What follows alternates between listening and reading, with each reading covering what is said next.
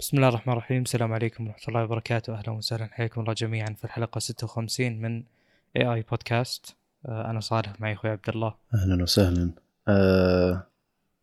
معذرة تأخرنا. تعبت أنا وصوتي راح الأسبوع الماضي فما قدرنا نسجل. فان شاء الله إنه يكون البودكاست يرجع إنه يكون كل أحد تقريبا كل اثنين بالكثير يعني. وإن شاء الله يكون أسبوعي. الجيد إن الفترة الماضية إنه ما في ذيك الأخبار الكثيرة. شهر واحد عموما إنه يكون بدايته أخبار كثيرة ثم يكون شوي بارد. فمن الجيد ان نقدر إن شاء الله بنغطي اللي راح علينا والأخبار حقت اليوم ممتعة وممتازة. أول شيء في مشاكل في سماعة أبل ماكس.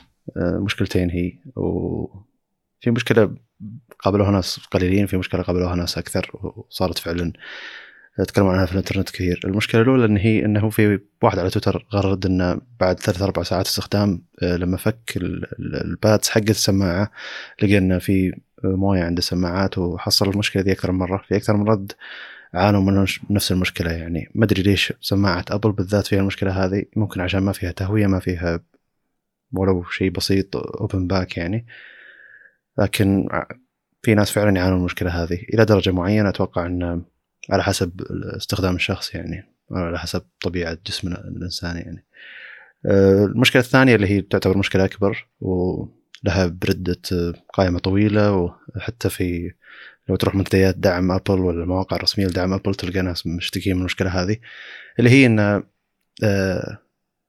السماعة آه، ما تروح لل low power mode أو ultra low power mode اللي هو بعد ما أدري كم ساعة المفروض تدخله سماعه إذا ما حطيتها في ال smart case حقهم. فقالوا إن أكثر المستخدمين شحناها 100% آه، خليناها جنبنا في الفراش نمنا لمدة ست ساعات تقريبا. ويوم قمت من النوم يعني إن السماعة راحت إلى 0% فمن 100% إلى 0% خلال ست ساعات معناته إن السماعة ما دخلت بالوضع ال ultra low mode low power mode مثلا. وبعضهم اشتكى المشكلة أيضا حتى رغم إنه حط سماعة بال smart case. هنا المشكلة تجي في إن الشركات تستخدم تقنيات آه، ما هي اعتمادية أكثر من ناحية ان تخلي السماعة تطفى وتدخل بوضع توفير الطاقة. فمثلا ممكن هذا الشخص اللي كان يحط سماعة بال smart case وال smart case ما قاعد يدخل سماعة بوضع ال ultra low power mode بيصير المشكلة هنا إنه يعني آه، ممكن المغناطيس أو نفس ال case ما جاء بالضبط على السماعه أو ما ركب بالضبط على السماعه بحيث إنه يدخل سماعة بوضع ال power save mode. فهنا المشكلة اللي يقابلونها الناس. فنرجع هنا المشكلة اللي قلناها من أول ما زالت السماعة. هل هذا الشيء بيكون عملي فعليا؟ ليش ما حطوا مجرد زر يقدر يطفي؟ ليش مو الزر نفسه اللي قاعد يحول من آه، يعني آه، من وضع اللي هو شو يسمونه؟ عزل الضجيج إلى الوضع العادي إلى الوضع انه يدخل لك صوت الأمبيانت ساوند مثلا. ليش ما خلوه نفسه هو لما تعلق عليه يطفي سماعه ونخلص من المشكلة هذه؟ ف يعني المفروض إنه يكون في حل كذا صغير بسيط. مو شرط إن السماعه تكون شغالة 24 ساعة متى ما بغيتها بس ترفعها وتستخدمها. عادي اني اضغط زر مده معينة عشان تشتغل السماعة. ما حد كان يعاني المشكلة هذه عشان تحاول تحلها أصلا. بينما المشاكل اللي قاعد يقابلوها الناس الحين تعتبر أكبر من مشاكل مشكلة انه أضغط زر عشان أستخدمها شحنة ب 100% والمفروض انها تعطيني فوق ال 20 ساعة استخدام أقوم الا هي ما قاعد تشتغل وصلت ل 0% خلال مدة عموما يعني أقل. بس عموما آه، الدعم الفني حق أبل لو ترجع لهم أو يعني لو عندك أي آه، ضمان بيحلوا لك المشكلة هذه بيبدلوا لك سماعه وهذا صار بأكثر من ديرة يعني. لكن عموما بردت والناس اللي شارين السماعة قاعد يعانون من المشاكل هذه فعليا. آه، مشكلة إنه يكون سماعة فيها مويه هذه ما قد صارت الظاهر بسماعه إلا سماعة ابل ممكن علشانها معدن بارد والإنسان يعني مثلا يطلع منه بخار ماء أو شيء من من أذانه وكذا والمعدن البارد هذا يكثف البخار أو الحرارة حقت الإنسان فيصير فيها زي نقط نقط ماء ما أدري. ما أدري وش التحليل اللي فعليا ينطبق على مثل هذه المشاكل لكن ما قد شفنا سماعة عموما تعاني من المشكلة هذه. صحيح المعدن أتوقع له يعني السبب الأبرز لأنه دائما أشوف يعني المراجعات يقولون cool to the touch انه يعني فيه مثلا مواد زي ال brushed aluminum غالبا يستخدم مثلا بالسيارات.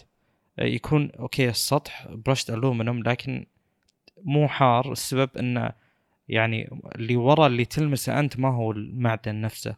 يكون مثلا بلاستيك مغطى بال brushed aluminum أو غيره. فاللي ركزوا عليه واللي يبدو إن ال AirPods Max هي كلها معدن. المغطى واللي داخله. عشان كذا أكيد إذا كان يعني المعدن المستخدم يكتسب حرارة أو برودة فإنه بيكتسبها بشكل أكثر مما أنه لو أنه مجرد السطح بهذه الطريقة.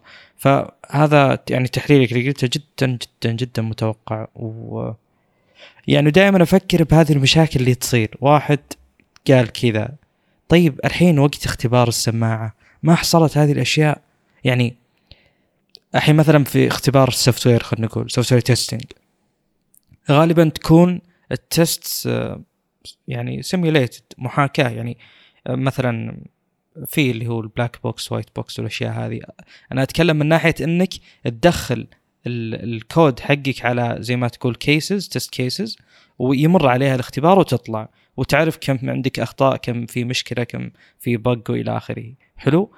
لكن هذا ما يخدم أو ما يعطيك نبذة عن وش ممكن يكون آه، في حال لو انه إنسان استخدم في حال لو انه بشري user استخدم هذا هذه المنصة. يعني مثلا آه، في شيء طالع مؤخرا أنا للأمانة ما أعرف ذي الأشياء كثير لكني دائما يعني أقرأ عنه وأشوف اسمه اللي هو ال RPA هذا يعني محاكاة لل يعني يجيبون يسوون اختبار على انه روبوت يعني مكان الإنسان وكذا ويجرب. يستخدم واجهة التطبيق فهو غالبا يعني يحاكي الحالة حقت ال user تماما من ناحية إنه آه، ما يختبر ال back end حق الكود أو حق المنصة لا يستخدم ال front end بالوصول لل back end وهذه الحالة اللي تصير. آه، أنت إذا اختبرت ال back end الحالة أنت ما ما حكيت يعني السلوك اللي يسويه ال user. اللي آه، طبعا اللي ربط بين الموضوعين اللي هو فكرة إنه هم يمكن اختبروا السماعة ب على قولتهم controlled environment يعني بمكان للاختبار. بمكان مخصص نبي نختبر السماعة هنا نبي نسوي كذا كذا نبي نشوف تحملها الحرارة تحملها البرودة ما أدري وشو. هذه الأشياء يعني ما في محاكاة يعني هي لأنها ما صارت من قبل ما راح يجي ببالك إنك تسوي اختبار يطلع هل السماعة بتصير رطبة من داخل بتصير فيها قطرات موية أو لا. ف لا زلت أقول بنفس الفكرة انه كيف عدت هذه الأشياء؟ لأن الأشياء هذه بمجرد ما أنك تستخدمها كإنسان يعني طبيعي الأصل لازم تطلع معك يعني آه، طبعا تستخدمها في ظروف مختلفة جميل. مثلا يعني يكون فيه جزء من الفريق طبعا هذا الأصل آه، هم المسؤولين عن يعني مثلا اختبار السماعة يلا كل واحد من التيم هذولا يحط السماعة على رأسه يوم كامل مثلا بهذه الحالة. الأصل جميع يعني في تنقلك في جيتك في روحتك في السيارة برا السيارة إلى آخره. أنت بتكون تعرضت لمختلف درجات البرودة والحرارة. فالمفروض يعني كل شيء يظهر لك. شيء سيء. مو حلو إنه صار يعني. بس أتوقع هذه ضريبة آه، الخروج عن المألوف. والخروج عن المألوف قد يكون شيء ممتاز قد يكون شيء سيء. بس هو بكل الأحوال أنت معرض للخطر أكثر لأنك آه، تجرب شيء مو الكل يعني يسوي أنا صراحة أول ما قريت الخبر وشفت التغريدة ما صدقت قاعد قاعد تضحك يعني أقول معقول إنه يصير في موية داخل السماعات وبعد فترة من الاستخدام. أه، ما قد قابلتها بسماعة ما قد سمعت خبر عن سماعة تسوي شيء زي كذا. ثم يوم بديت أحاول أشوف وش اللي مختلف يعني طلعت الفكرة ببالي إنه فعلا ممكن المعدن يكون بارد ويكثف الرطوبة الحرارة اللي تجي من من الجسم الإنسان الطبيعيه يعني. آه، لكن المشكلة الاكبر ما زالت البطارية. هذاك خروج عن المألوف بطريقه مزعجة جدا والمشاكل اللي يقابلونها الناس مزعجة أكثر من إنك تحط حل بسيط تكون فيه تقليدي يعني. ويعني المفروض انه حتى لما تحط سماعة بال case ما تدخل الوضع ultra power saving mode ولا شيء المفروض تطفى السماعة نهائيا. ما أدري ليش تكون أصلا شغالة. بحكم إنه يعني شيء ناقشناه كثير شيء يعني إيه غلط. أقصد حتى ما هو, ما هو وجهة نظر. حتى سماعاتهم الصغيرة يعني ذي إذا حطيتها بال case تطفى وتبدأ تشحن يعني. بس ممكن عشان ال case مثلا ما في بطارية تشحن السماعه فما يقدرون يسوون شيء ذا ما أدري. بس هي مختلفة حتى عن سماعاتهم يعني الايربودز الصغيرة. آه نروح لا. شك لا شك إنه غلط. آه لا دقيقة. ما نروح الخبر اللي بعده. في نقطتين بذكرهم إن شاء الله إني أذكرهم. النقطة الأولى آه اللي دائما أعلق عليها في هذا الموضوع اللي هو سالفة انه آه أنت أحيانا تبي تبسط التصميم على عيني وراسي. أنت تبي تخليه minimal على قولتهم. تبي تشيل منك كل الأشياء اللي يعني وجودها يسبب زحمة أو انه قد ما تكون لها ذيك الحاجة. يعني مثلا لو تذكر اللابتوبات قبل كم سنة كان بشكل عام غالب اللابتوبات تجي بمنفذ إيثرنت مثلا. زين؟ فجوك شركات يعني اللي يبون يتجهون للتصميم الأكثر بساطة. وطبعا الأبرز آه، مايكروسوفت وأبل يقولون لا نشيل مثلا هذه المنافذ ونشيل ال HDMI ونشيل كل شيء. تبي استخدم دونجل مثلا أو إلى آخره. هم وصلوا للهدف اللي يبونه من ناحية إن التصميم جدا جاي كذا يعني فلش كل شيء كذا على نفس الارتفاع وعلى نفس ال... يعني في في تناسق كبير يعني بالتصميم. وأيضا هذا الشيء حدث حتى مو بس بالأجهزة الذكية خلينا نقول بالجو بالسيارات معليش. تسلا موديل 3 داخليتها ما في ال cluster gauges العدادات ما هي موجودة. ما في. يعني أنت بتشوف كم سرعتك تلتفت يمين. تبي جت لك لمبة check engine تشوف الشاشه الوسطية تخيل. آه منسم عليك كفر. تشوف شاشة يا أخي الشاشه الوسطية إحنا متعودين من طول السنين إنها infotainment يعني system نظام ترفيه. يعني الأشياء مثل ال navigation خلينا نقول أشياء مثل خلينا نقول التحكم بالمكيف بال بالستيريو أو يعني بالنظام الصوتي حق طيب، ال- المفروض تكون عملية أكثر. السيارة. إي لا يعني الأشياء يعني الأشياء اللي تحصل بال cluster gauges والعدادات هذه الأشياء الأصل آه، معنية بسلامة المركبة وركابها.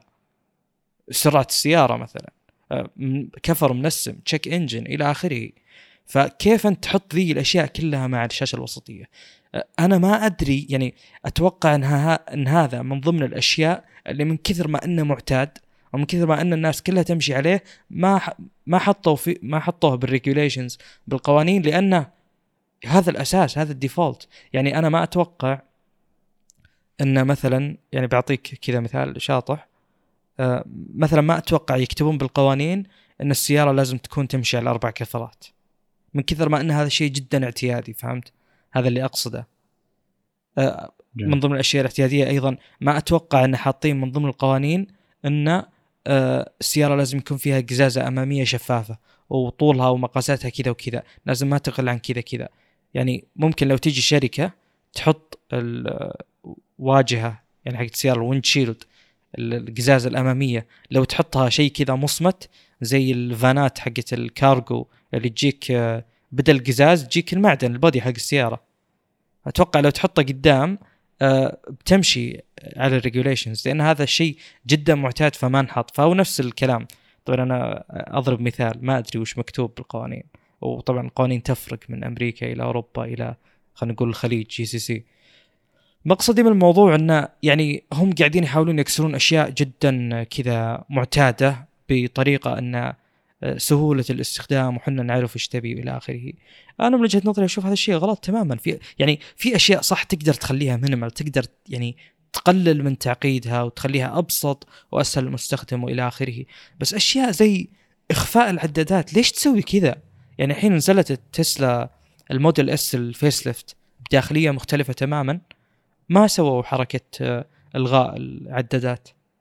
لا في في حركة بايخة أكثر يعني حاطين نص دركسون مو دركسون كامل يعني. أه آه، شوف للأمانة هذا الشيء له ميزة. الناس تحسب إنه أوه بس شكل وأشياء يعني طقت موضة الثمانينات وكذا النظرة المستقبلية لها. أيوه. هو للأمانة آه، في ال C8 جبت مثالها كثير Corvette الجيل الثامن. آه، الدركسون حقها مربع ولكنها شوي دائري. فما سموه square ولا circle سموه squircle يعني كذا مربع دائرة. مرة دائرة يعني فهمت؟ وش الفائدة؟ أنا قاعد أقول ليش تسوون كذا يعني؟ يعني السيارة طول عمرها آه، دركسونها دائري وبالجيل ال C7 صار فيه ال D-cut أو ال flat bottom من تحت آه، مسطح. طبعا آه، هذا العرف صار إنه من تحت مسطح يعني سيارة رياضية. زين؟ جميل. الناس تحسب انه مجرد لأنها سيارة رياضية لكن الصحيح انه لأن يعني زي ما تقول داخلية السيارة على قولتهم كذا كرامت يعني كذا مضغوطة أو صغيرة وضيقه بالسيارة الرياضية. السقف قريب منك الأرض قريبة منك. فغالبا رجولك تكون قريبة من الدركسون فيخلونه فلات من تحت عشان ما ي... يعني وانت تركب وانت تطلع عشان ما ي... يعني يضايقك. وعشان وانت تسوق بعد ما يضايقك كذا يكون flat من تحت. فله غرض. نفس الكلام الدركسون حق التسلا أرجع على دركسون الكورفت حاطينه مربع أنا شفت POV اللي هو point of view يعني تشوف مقاطع الواحد حاط GoPro على راسه ويسوق مثلا. الكورفت ألاحظ إن الزاوية حقت السواق يقدر يشوف فيها العدادات كاملة تماما كل الشاشة جميل. لأنها مربع من فوق. زين؟ مثلا ال 911 الأخيرة ال 992 وحتى اللي قبلها من بورشه فيه سالفة ال- ال- الكلستر جيجز جاي كذا عريض العدادات جاية عريضة جدا. إذا جيت تدق إشارة أو شيء أنت تبي تشوف اللمبة تشتغل مثلا أو لا لازم تغير يعني تعدل زاوية راسك عشان تشوف تويق على قولتهم. زين؟ فاحيانا يكون في غلط. التسلا ال Model S ال facelift أنا متأكد تماما أنه وأنت تسوق بشكل طبيعي بتشوف الشاشة بشكل كامل وهذا شيء مرة ممتاز ترى. يعني أنا لي تجربة. وأنا اسوق سيارتي مثلا لازم كذا في سالفة اللي tweak هذه عشان تشوف والله داق إشارة ولا تشوف في شيء يشتغل واحيانا سرعتك إذا مثلا يعني راح ال- ال- العقرب حق السرعة إلى الجهة اليمين كان بعيد عنك يعني مثلا عديت 120 كمثال. لازم تلتفت تشوف كم سرعتك بالضبط. فمقصدي إنه يخدم غرض نعم هل هذه الطريقة الوحيدة للوصول هذا الشيء؟ لا. كنت تقدر تخليه مربع كبير ولا إلى آخره. هل هو آمن؟ ابدا لا. ابدا لا. مخيف يا رجل. تخيل تبي كذا هجت فيك السيارة تبي تعدل الدركسون ومسكت الهواء. والله إنه مخيف للأمانة. والله العظيم إنه بس ما أدري يمكن ما يصرح لهم أصلا توترت.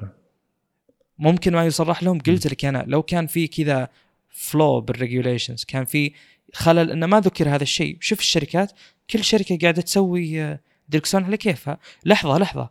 في سيارات رياضية street legal يعني قانونية تقدر تمشي بالشارع تطلع لها license plate registration إلى آخره طلع لها يعني رخصة استمارة من ذا الكلام.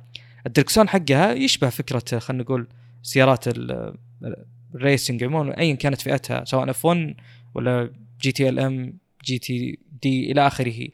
في سالفة اللي هو الدركسون اللي يجيك آه، مربع اللي اللي أصلا ما ما في دائرة يعني أنت تمسك الدركسون نفسه تمسك القطعة الواحدة هذه. حلو.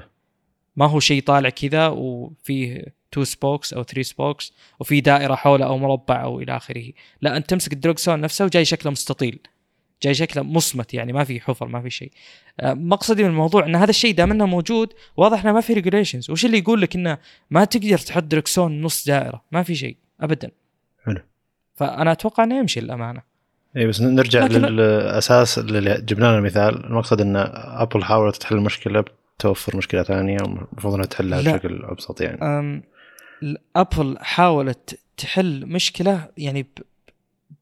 ان إن هي تقدر تحل المشكلة بطرق كثيرة أخرى أو إنها حلت مشكلة مفروض يعني هي حاولت تستخدم شيء حلو اللي هو إنها تخلي السماعة minimal في إنها تزيل شيء أساسي. لا أنت تقدر تزيل أشياء ثانية.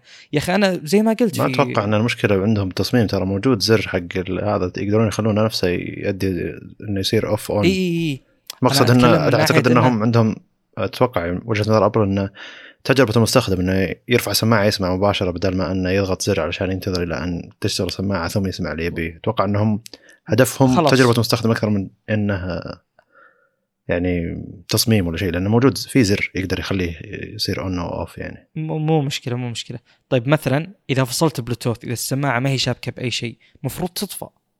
أقول لك في مليون حل هالموضوع. حلو. آه وفي اللي يقهرني أنا بعد في نقطة أخرى اللي هو هو في زرين صح؟ واحد حق ال ANC وواحد حق الصوت صح؟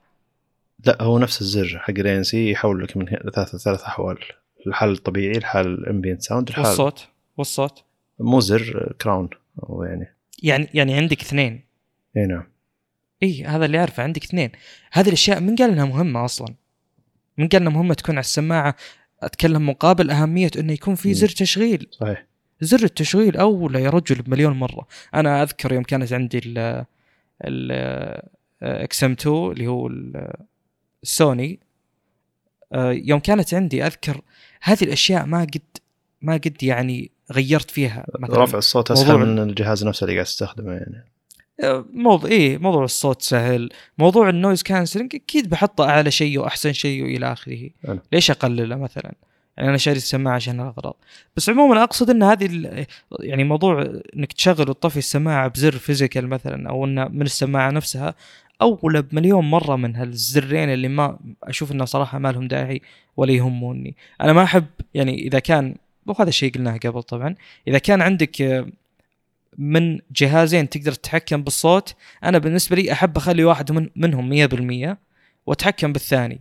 أخلي آه، اللي ما يأثر على جودة الصوت 100% غالبا. اي لا بس أقصد سماعات أبل مع أجهزة أبل ترى يعني سماعات تتحكم بالأجهزة نفسها فما يعني ما يصير فيها آه. تحكمين. okay م. بس بس مو okay. خلاص خلاص نتجاوز آه، طيب. يعني أنا أشوف إنهم غلط أكيد. مو مشكلة عادي. غلطوا بأشياء كثيرة ويعني هذه المشاكل موضوع المعدن الناس يعني أقصد واقعيا انه في مشكلة وهذه المشكلة اللي قاعد يقابلونها الناس. لو إحنا قلنا إن في مشكلة ولا حد قابلها معناته إنه لا. قدروا يجيبون حل والناس ما قبلوا مشكلة معه. هو أصلا مين قال لهم يروحون لموضوع المعدن؟ أنا هذا اللي مو عاجبني. يعني أحس إنهم أخذوا خطوات طويلة ما كان لها داعي. وشو؟ هل تحتاج المعدن بال spatial sound ولا تحتاجه بال ANC ولا إيش يعني؟ آه، ماني فاهم للأمانة. أحس انه أحس إنها خطوة ما لها داعي بالذات إنه يعني تعذروني أنا أشوف ان شكل السماعة قبيح للأمانة. المعدن المصمت حلو بس المعدن المصمت اللي شكله لا هو مستطيل ولا هو دائري ولا أدري زواياه ناعمة ولا حادة ولا في أي كذا نمط عليه مو حلو أبد أبد مو حلو. يعني المعدن استخدام المعدن لحاله يطلع أشكال حلوة. أحس انهم استخدموا المعدن لكن خربوا الشكل. السم... يعني ما أدري وش شكلها صراحة. خصوصا يوم تشوف ال headband اللي تكلمت عليه كثير اللي شكله والله ولا له أي علاقة بالسماعة. ما في ما في ترابط. يعني هذا معدن واللي اللي يمسكون نسيت شو اسمهم. اللي يمسك مفاصل يعني. اي المفاصل اللي تمسك ال cups نفسهم. آه، معدن وتلمع ويقولون ملمسها يعني تكبير وتصغير السماعة آه، إحساس ممتاز ومن هالكلام. بس ال headband ما له أي علاقة. جايك مش اللي هو الشبك هذا القماش. فشكله غير متوافق أصلا. أوكي حطه كذا حطه مش. بس ليش ما من فوق يصير مثلا معدن ماتش مع اللي موجود بالكبز؟ ما أدري بكيفهم السماعة ذي أصلا ما هي موجهة لي. اللي بعده اللي هو فكرة أه، شيء ذكرناه طبعا من زمان وهو وقلنا إنه بيصير أكيد وصار ولا مستغرب هذا الشيء ابدا. وذكرنا إن السبب اللي يخلي الناس تتحمس للشيء والسبب اللي يخليها يعني زي ما تقول ما تتوقع إن هذا الشيء يصير إنها تعاطفت معه اللي في emotion كذا اللي هو اللي حصل الآن إن آه، طبعا نزل نزلت سلسلة آيفون 12 وواحد منهم اللي هو ال mini ال mini كل الناس تحمست له وفي ناس قاعد تسوق له من قلب إنه أوه استخدمته يوم مرة حلو وبتويتر cute ومدري وش وشكله صغير وإلى آخره. وهذا الكلام كله عاطفي يعني. بالواقع مين بيشتري هذا الجهاز. أنا إلى الآن ما لقيت شخص واحد حتى يفكر فيه أو يقترحه يعني من اللي حولي ابدا. ولا هو أصلا كان ولا كأنه موجود من ضمن الخيارات. كلهم إما 12 أو 12 Pro أو 12 Pro Max الخبر يقول إن في 2 مليون آه، نسخة تحولت يعني آه، بخطوط الإنتاج إلى إنها تكون لل 12 Pro لأن الطلب عليه أكثر. وحنا قلنا هذا الشيء من قبل. قلنا إن 12 يستاهل لكن فعليا هو 64 جيجا. 12 جدا يشبه ال Pro فرق الكاميرا وكم شيء LiDAR والأشياء هذه. آه، نفس الحجم نفس كل شيء. فرق التصنيع يعني فروقات بسيطة. آه، الفرق بينهم كم كان؟ الظاهر 200 دولار. بس فعليا لو سويت upgrade للسعة أخذت ال 128 اللي هي standard حقت ال 12 Pro بيكون فرق السعر جدا تافه فتاخذ ال Pro أحسن. فال Pro يعتبر يعني okay واضح أو خلينا نقول نتفهم فكرة إن مبيعاته كبيرة و وال2 مليون اللي أخذوها من الميني آه، ودوها له لأن الناس يعني هو صراحة منطقيا المبيعات تروح لل12 آه، بغض النظر عن الاختلافات بين الاثنين. يعني الناس ترى نظرتها لل 12 ونظرتها لل 12 Pro نفس النظرة لل 11 وال 11 Pro ليش؟ لأن هذه الأشياء عاطفية. يعني يقول لك لا أنا باخذ ال Pro ال Pro أحسن. بغض النظر ليش أحسن هذا اللي يصير بالواقع يعني. آه الناس يعني مثلا في شخص يبي ياخذ 12 Pro Max فقلت له ليش يعني أنت يدك مو كبيرة ومن الكلام ما تحتاجه قال لا أنا متعود. قلت قد جربت يعني شيء أصغر. آه، قال لا. قال أنا أبي ال Pro Max أنا أحس إنه شيء نفسي. هو يبي 12 Pro Max لأنه 12 Pro Max يمكن يبي يكشخ فيه ولا أي شيء من هذا القبيل. أنا مقصدي إن الاختيارات غالبا تكون آه، يعني تغلب عليها العاطفة.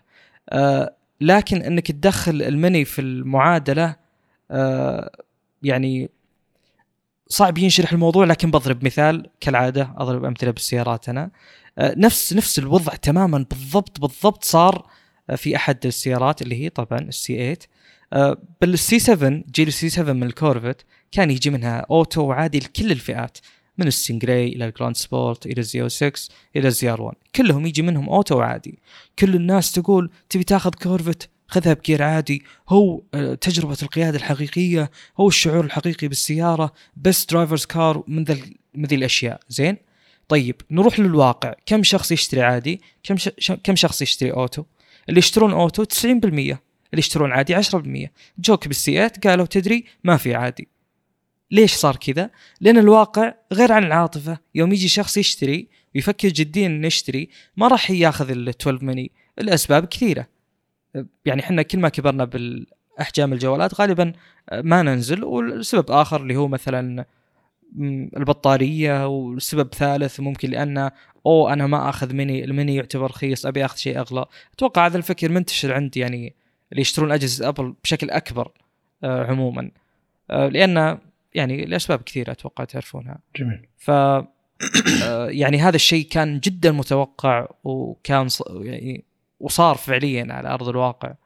فيعني إذا صار صارت أشياء مثل كذا بالمستقبل لا حد يستغرب. يعني مثلا مثلا في هاشتاج دائما يطلع اسمه أو مو يطلع كترند لا بس دائما يكتبونه بتعليقات إنستغرام مثلا تعليقات يوتيوب اللي هو save the manuals اللي هو يعني آه، ال gear العادي نبي يستمر لا تقطعونه وكذا.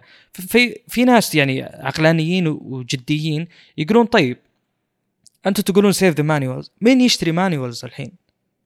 فيعني صعب إنك آه، يعني عاطفتك أحيانا تقول آه، أوه لازم الشركات تصنع الشيء الفلاني نحب الشيء الفلاني. الشيء هذا إذا ما يبيع يعني المنطقي إنه يوقف. أصلا قريت خبر آخر يقول إن تكلفة تطوير الإنتاج ما قاعد يطلعونها كمية الناس اللي قاعد يشترون بالضبط يعني. إيه. يخسرهم شيء كبير. في خبر يقول إن الربع الثاني ما راح يتم فيه تصنيع الميني أصلا. ما راح يتم. خلاص هو الكلام انه أصلا يعني بما إنهم حولوا خط الإنتاج 2 مليون جهاز إلى 12 Pro معناته انه أصلا بالمخزون 12 ميني واجد للحين ما انباع ف إيه. ولا راح يبيع. 12 ميني ما راح يبيع ابدا. جميل. الأجهزة هذه ما تبيع. يا رجل ال SE كل الناس واو سعره حلو واو مدري وشو جهاز ابل جديد بال A13 سعره 400 دولار. طيب أنا ما بيك تقول لي تجيب لي واحد شراه أبيك تجيب لي واحد يقترحه يقول الناس اشتروا هذا الجوال الجوال هذا حلو يستاهل سعر رخيص مدري وشو. فهذه الأشياء عاطفية يعني ترى ما تمشي ما تمشي بالسوق. لو يجيني واحد يقول ليش ما وقفوا اللي هو ال SE 2 أنا تو وش قلت؟ قلت مني أتوقع؟ والله ما أدري. بس أنا تو أقصد ال SE 2 انه يعني ما حد يقترحه ما حد يرشحه. اللي كنت أقوله آه إي لو يقول لي واحد آه ليش ما يوقفون ال SE 2 أقول له بكل بساطة لأن هذا الشيء يعني ال components الموجودة فيه الأشياء الموجودة فيه reused أصلا. هي موجودة من خطوط إنتاج سابقة وجمعت وبيعت. فهو ما كلف تطويريا ما كلف زي مثلا الميني إنه يكون بشاصي مستقل وإلى آخره. ففي فرق كبير بين الاثنين من هالناحية. جميل. طيب الموضوع اللي بعده إنه وش تعرفت آه، وش تعرف تطبيقات المحادثات عنك؟ بما إن بدو الناس بدأوا يتكلمون عن واتساب بشكل أكثر مع الخصوصية وكذا. فهي ثلاث تطبيقات ويوضح الفرق بين إن أو أربع تطبيقات. يوضح الفرق بين كل واحد كل شركة وش هي أساسا كمية المعلومات اللي تحتاجها منك. أول شيء Signal اللي هو ما يعرف عن معلوماتك إلا رقم جوالك. واصلا ما هو ما هو رابط جوالك حتى بال ID حق جهازك مثلا أو غيرها فما يعرف عنك إلا رقم جوالك فما يعرف هويتك هو يعرف فقط رقم جوالك. لكن عندك ننتقل لل iMessage مثلا يعرف الايميلك ورقم جوالك وال device device ID حقك يعني ال ID حق الجهاز حقك فيعرف أنت منو بالضبط؟ وين وينك موجود يعني آه، رابط الإيميل ورقم الجوال بالجهاز نفسه. فيعرف جهازك إيميلك ورقم جوالك ويعرف ال search history أو البحث حقك أو وش بحثت عنه في التطبيق نفسه. هذا iMessage اللي هو تبع ابل ننتقل واتساب و Facebook Messenger. واتساب يعرف كمعلومات إحصائية اللي هو مشترياتك والموقع وال والجهات الاتصال ورقم جوالك و الاي دي حق جهازك واستخدامك للبيانات واستخدام التطبيق نفسه للبيانات وعندك أداء الجهاز نفسك مع واتساب يعني نفسه ويعني بيانات أكثر عن الجهاز بحيث إنه يعرف ياخذ بيانات إنه وش أكثر الأجهزة اللي قاعد يستخدم واتساب وعلشان ما أدري وش يستفيد من المعلومات هذه. عموما هي شركة بيانات فكل بيان تقدر تاخذه تقدر تستفيد منه. علشان التطبيق يشتغل هو في تطبيق هو أول شيء بيانات عشان احصائيا لهم واتساب نفسهم وفي بيانات عشان التطبيق نفسه يشتغل اللي هو نفس الفكرة المشتريات اللي هو ال payment info أو بيانات الشراء. طبعا هذا إذا واتساب بظنه يدعم إنك تحول فلوس أو تقدر تشتري منه بشكل مباشر ما أدري إذا كان يدعم الشيء ذا عندنا ولا لأ. بس إن هذه المعلومات يحتاجها عشان التطبيق يشتغل فيه بعض المزايا تشتغل فيه بعض المزايا. الموقع الإيميل ورقم الجوال وبيانات جهات الاتصال عندك و آه نفس الفكرة. ال user ID وال device device ID استخدام البيانات أو الإنترنت من الجهاز نفسه وأداء الجهاز والمعالج حقه المستشعر كذا يعني يعرف جهازك شلون يتعامل مع واتساب. هذه واتساب هي جزء من فيسبوك وهذه البيانات اللي تعرفها عنك ك metadata يعني مو بيانات مرة شخصية يعني. هم يستفيدون من ال data mining أو تحليل البيانات بشكل كبير ما يستفيدون من الشخص الواحد بس. آه، فيسبوك القائمة طويلة بشكل مرعب أتوقع نحط الصورة ذي على تويتر عشان إذا تبي تروح تشوفها يعني. اللي هو عندهم أصلا أربع أشياء يعني أو أو خمس. آه كل واحدة منهم في كمية بيانات يقدرون يعطونها للناس. فعندك فيسبوك يعطي بيانات الجهات إعلانية ثالثة يعني طرف ثالث كجهة إعلانية يعطيهم البيانات حقتك ما عندها مشكلة يعني. يعطيهم الموقع يعطيهم آه، اسمك والعنوان حقك الإيميل الاسم رقم الجوال آه، يعطيهم جهات الاتصال حقتك يعطيهم ال device ID قائمة البحث حقك قائمة التصفح وينك موجود فيه أو كل شيء حرفيا كل شيء يعني. هذا هو يعني معلن من طرف ثالث عشان يعلن مثلا بحث تطبيقات فيسبوك يعرف عنك كل الأشياء هذه علشان يقدر يستهدفك. آه، وفي البيانات التحليلية اللي هي بالاحصائيه يعني من فيسبوك نفسها قائمة طويلة صعب أقراها بناخذ وقت طويل جدا عشان أقراها بس هذه البيانات الإحصائية عشان فيسبوك تقدر تاخذ إحصائيات عن آه، نوعية الناس اللي يستخدمون ال Facebook Messenger نفسه. آه، ثم باقي عشان التطبيق يشتغل وباقي شيء كذا حاطين بس other يعني مهمات أخرى أو شيء شيء ثاني. شيء كمية مرعبة من البيانات اللي يقدر يعرف عنها Facebook Messenger فمن الجيد أول شيء انه في توعية إن هذه البيانات اللي يقدر يعرفها عنك فأنت تعرف آه، يعني قديش التطبيق يقدر يعرف عنك وشلون يستفيد منك عموما كشركة بيانات. فهنا نرجع للأساس إنه فيسبوك ماسنجر هو التطبيق المباشر. الفيسبوك ياخذ البيانات كلها اللي يحتاجها. هي شركة بيانات بشكل مباشر. واتساب إلى الحين ما قدر يستفيد منها فيسبوك الدرجة هذه. البيانات اللي قاعد ياخذها بالنسبة لفيسبوك ماسنجر محدودة لكن ما زالت شركة بيانات قاعد تطلع بيانات وتحلل البيانات iMessage اللي هو حق ابل بشكل مباشر. ابل مو هدفها بياناتك هدفها إنها تبيع لك الجهاز. ف iMessage هو جزء من بيع الآيفون. ففي ناس كثيرة تشتري آيفون عشان يبي يصير عنده iMessage زي ما عند الناس الثانيين اللي معهم ايفون من عائلته واصدقائه يعني iMessage. ف...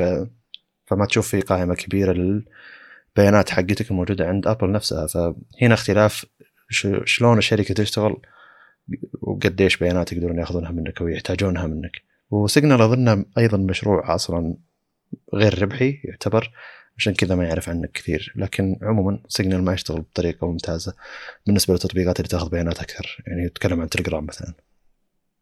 آه، مرات يحتاج التطبيق يشتغل بجودة ممتازة أو جودة عالية جدا عشان يشتغل بديك الجودة يحتاج كمية بيانات معينة يعني.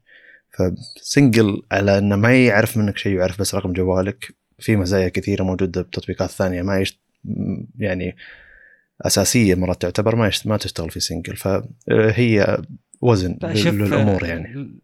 لا ترجع أنت قاعد تقول سنجل سيجنال سيجنال أقصد. سيجنال إيه جميل. آه، حلو خلاص. آه، نعتبر أعتبر يعني غطيت الخبر حطيت أعطيت وجهة نظري بسيطة إنه آه، إذا صارت شركة بيانات كبيرة جدا يوضح إيش تبي. إذا صارت لا والله شركة نوعا ما أصغر تحتاج بيانات أقل. إذا صارت البزنس حق الشركة يختلف ما يحتاج منك بيانات. ولا وفيها توازن انه عشان التطبيق يشتغل بجودة معينة لازم ياخذ منك كمية معينة من البيانات. يعني في علشان يشتغل التطبيق يحتاج بيانات وفي علشان التحليل أو الإحصائيات حقت الشركة وبعضهم بيع البيانات حقتك في مكان ثاني. آه، هذا هذا اسلوب ثاني. فأقصد إنه آه، بالتصنيف هذا إنه المفروض إن كل التطبيقات هذه ما تاخذ منك إذا هي ما تبي تستفيد من البيانات حقتك. الا التطبيق إلا القائمة اللي هي اللي هي علشان التطبيق يشتغل وش يحتاج بيانات. المزايا الموجودة. فمو مشكلة مثلا واتساب بيقدر يعرف عنك المشتريات أو ال payment info معلومات الشراء. إذا كان أنت تشتري بواتساب عشان تشتغل ميزة إنك أنت تقدر تشتري من واتساب بشكل مباشر. للديار اللي يشتغل فيها واتساب ك آه، يعني وسيلة دفع يعني. جميل. أنا كنت بعلق على نقطة هو نوعا ما يعني في تساؤل وكذا أه، هو الحين تنقسم تطبيقات المحادثات الفورية يعني إلى قسمين اللي هو في ال end-to-end encrypted اللي زي سيجنال واتساب مثلا في اللي يعني cloud hosted زي مثلا تليجرام وتليجرام في خيار ال end-to-end encryption هو الأصل الأصل لاحظوا الأصل في ال end-to-end encryption يعني آه، في شيء اسمه GPG اللي هو GNU Privacy Guard اسمه زي كذا اللي هو يعني زي ما تقول آه، نظام تشفير آه، يعني يعتمد عليه بشكل كبير ويمديك تعدل عليه بشكل كبير. الفكرة طبعا في الاستخدام طبعا أنا غير متخصص في ال security لكن طبعا بما أنك شخص يعني تشتغل في تطوير ال software عموما لازم يكون عندك يعني أقل أقل المعرفة. اللي يستخدمه الفكر هذا اللي هو ال GPG إنه مثلا أنت تبي ترسل للشخص شيء اللي تسويه إنك تاخذ ال public key حقه. ال public key حقه عادي ينتشر أي مكان. عادي ينحط ب key server مثلا. ال public key هذا تاخذه وتستخدمه في تشفير الرسالة أو الملف أو إلى آخره. حلو؟ حلو. الملف هذا ما يقدر يفكه إلا الشخص ذاك لأنه بيستخدم ال private key حقه عشان يفك الرسالة. زين؟ اللي يصير بتطبيقات المحادثات الأصل بناء على كلامهم أن هذا الشيء أنها end-to-end encrypted في هذه الحالة آه طبعا يمديك تستخدم آه في مواصفات معينة لل encryption وكذا في RSA مثلا نوع خلينا نقول ال cipher وفيها كم آه كم bit تبيها. في آه إلى الآن ال 4000 يعتبر قوي جدا آه 4096 آه وفي ناس يستخدمون أكثر بس عموما يعتبر هذا جدا شيء reliable وإلى آخره وإنه صعب ينفك التشفير جدا جدا جدا صعب يعني لدرجة إنه أذكر في واحد آه، في واحد أعرفه يعني من كثر ما أنه يثق بهذا الشيء وخبير رجال ما شاء الله كان يقول خذ ال encrypted message بال private key حق يعني أنت سويت له encryption بال public key حقه. خذها وحطها على طربال اكتبها كلها ال encrypted message وابن أم اللي يفكها لأنها ما تنفك يعني. فكل الناس يشوفون الرسالة لكن ما حد يقدر يفكها إلا الشخص اللي معه ال private key اللي هي اللي ال message encrypted له. يعني مثلا أنت داخل group معين كمثال. لو حطيت رسالة encrypted ب public key حق واحد من الموجودين من ال 50 شخص الموجودين. لو ترسل رسالة لهم مليون مرة ما حد راح يقدر يعرف وش محتواها. زين؟ هذا بالمحادثة بين شخصين.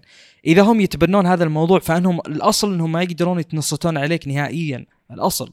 لكن من قال من قال إن هذا الشيء يحصل؟ يعني ممكن okay هي end-to-end encryption واللي يصير هذا الشيء فعليا بس إنه وهو على طريقة مرسل الرسالة يرسل منها نسخة ما هي encrypted لل server كمثال. حلو. أكيد يصير هذا الشيء.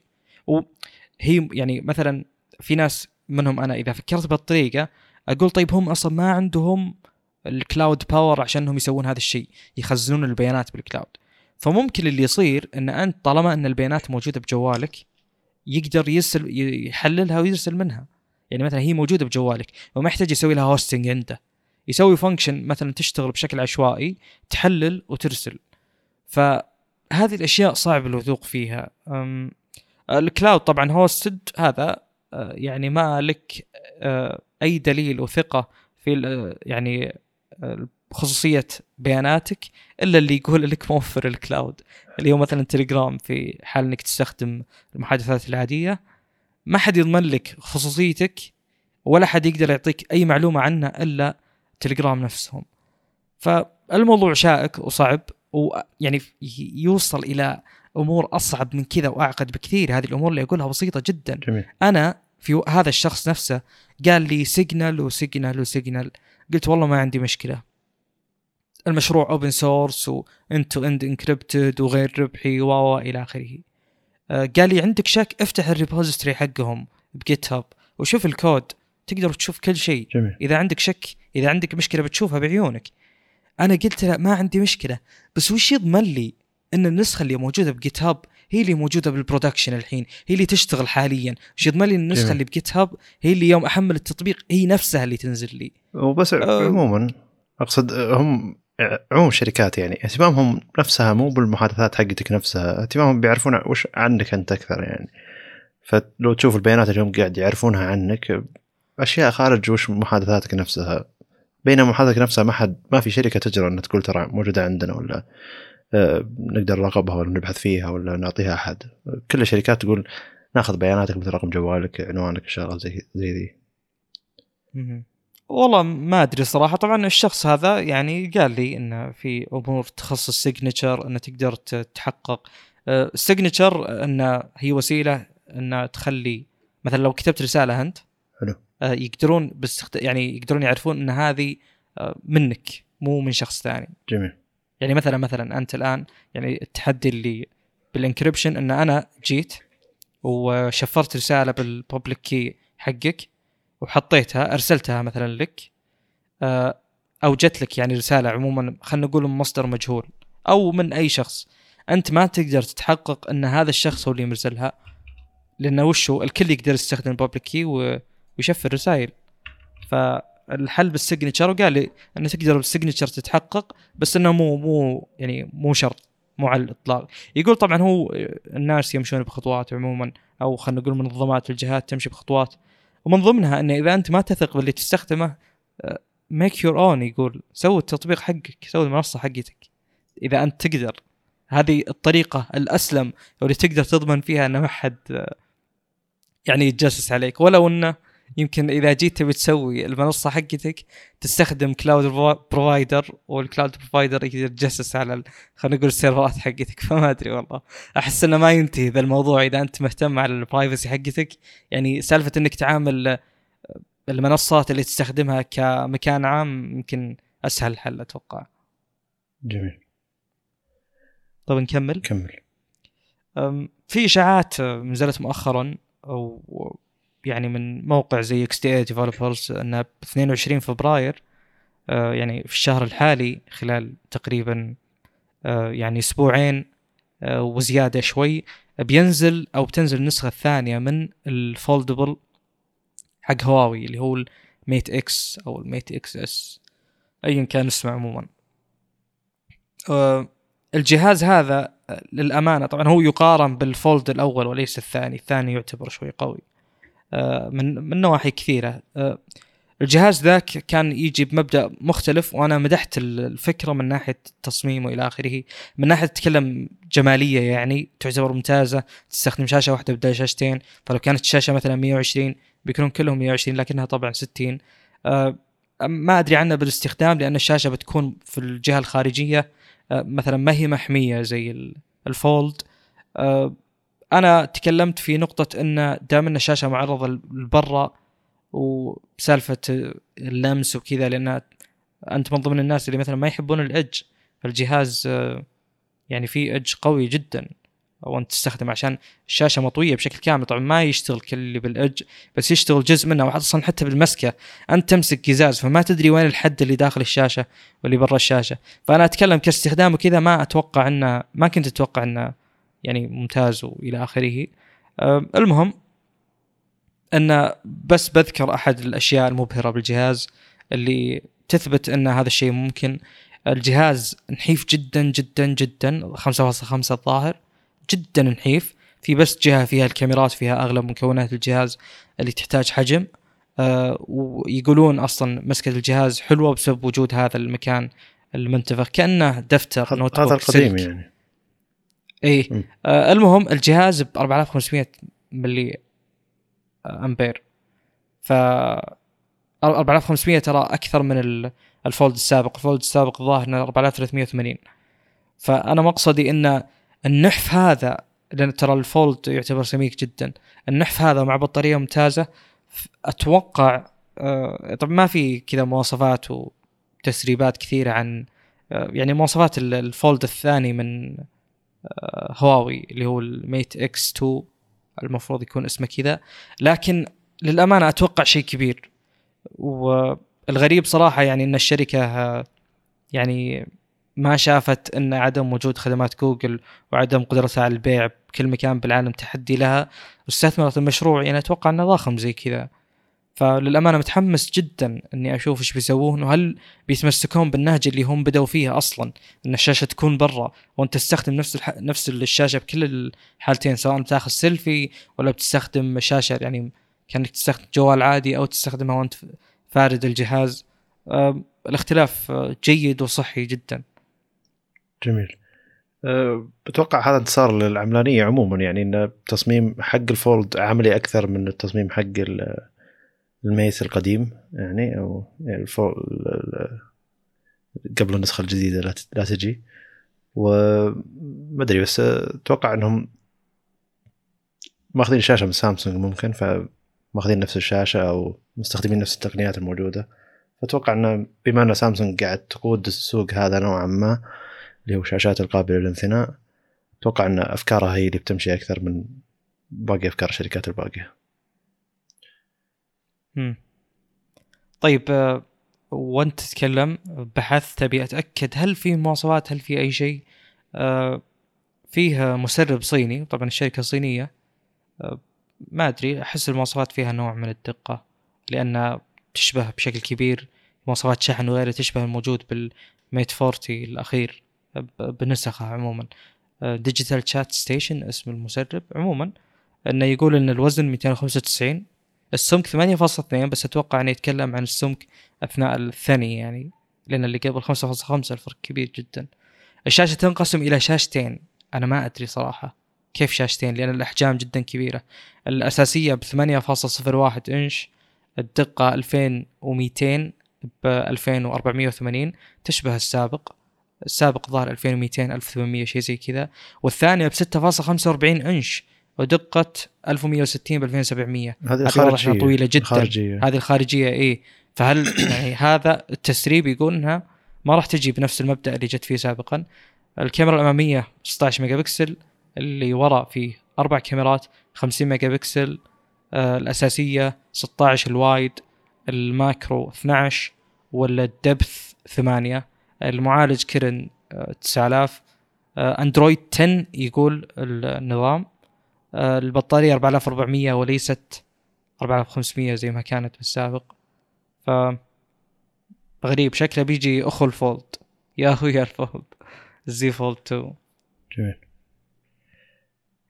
أه ما أدري أحس إن السوق هذا خلاص يعني بما ان هواوي نوعا ما مع مشاكلها احس إن سامسونج مسيطر على السوق ذا خلال السنة دي. إلا إذا في شركة بتطلب من سامسونج وتعطينا تجربة مستخدم ثانية. تطلب أقصد تجرب تطلب ال hardware من سامسونج وتعطينا تجربة مستخدم ثانية من ناحية ال software ولا من ناحية اللي تعطينا 120 هرتز برا وداخل.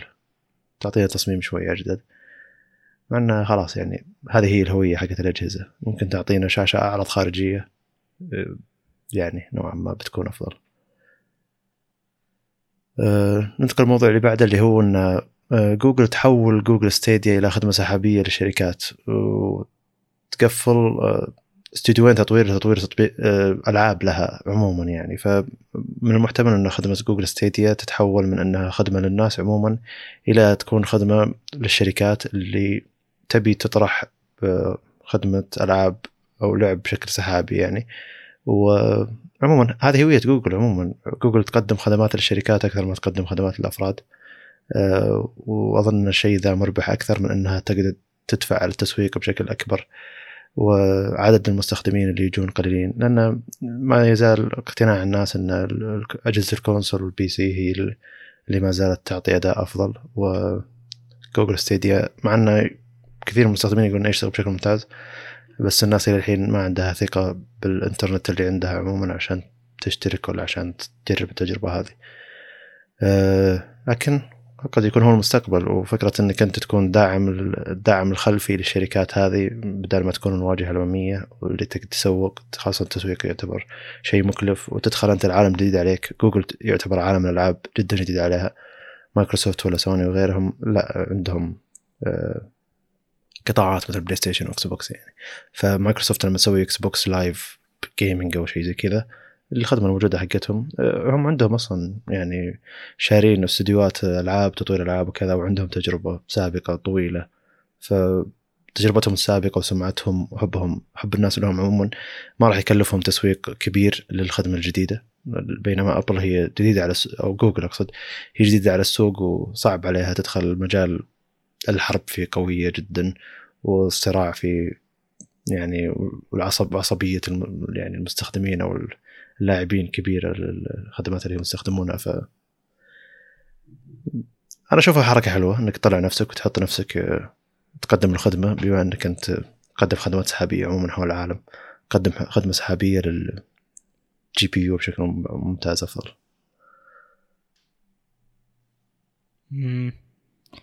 والله ذا السوق صراحة أنا مو متابع له ابدا ابدا. ولا اللي متحمس له. المشكلة الحين دخلت انفيديا شيء مرعب يعتبر. إي. بالضبط. شفت شفت الأشياء المتشعبة هذه. أنا أبي أعرف وش قاعد يصير بالسوق وش التوجه. ما أقدر أعرف من كثر اختلاف التوجهات بين الموجودين. من ناحية انه هذا بس يقدم لك خلينا نقول قدرتك على اللعب. هذا لا يبي يوفر لك قدرتك على اللعب بالإضافة إلى إنه يبي يسوي استوديوز يسوي ألعاب خاصة, خاصة فيه نعم. إي ف وبعضه يقول لك لا أنت تشترك. بعضه يقول لا أنت مجرد ما تشتري الجهاز خلاص. ففي اختلاف كبير يعني. أصلا حتى ضمن نفس يعني ضمن نفس الخدمة اللي تقدمها الجهة في أكثر من هدف يعني. يعني موضوع إنك تسوي استوديو للألعاب مختلف تماما عن موضوع إنك أيه. بس تبي تقدم منصة سوق ألعاب. سوق مرة جديد يعني. يمكن تنجح بهذه تفشل بهذه. طيب لو صار كذا وش الوضع؟ يلا نجح الاستوديو قدم العاب حلوة بس المنصة فشلت سيرفراتهم مو حلوة صار شيء معين خلاهم يخسرون. وين يروح الاستوديو؟ المين؟ والله أنا يروح يعني كان متوقع ثانية. م. كنت متوقع إنه إذا فشلت أبل جوجل أقصد مع ذي بتكفل مشروع كامل. لكن من جيد إنها تكفل جزء من مشروع وتخلي المشروع قائم كشركة تقدم خدمات للشركات.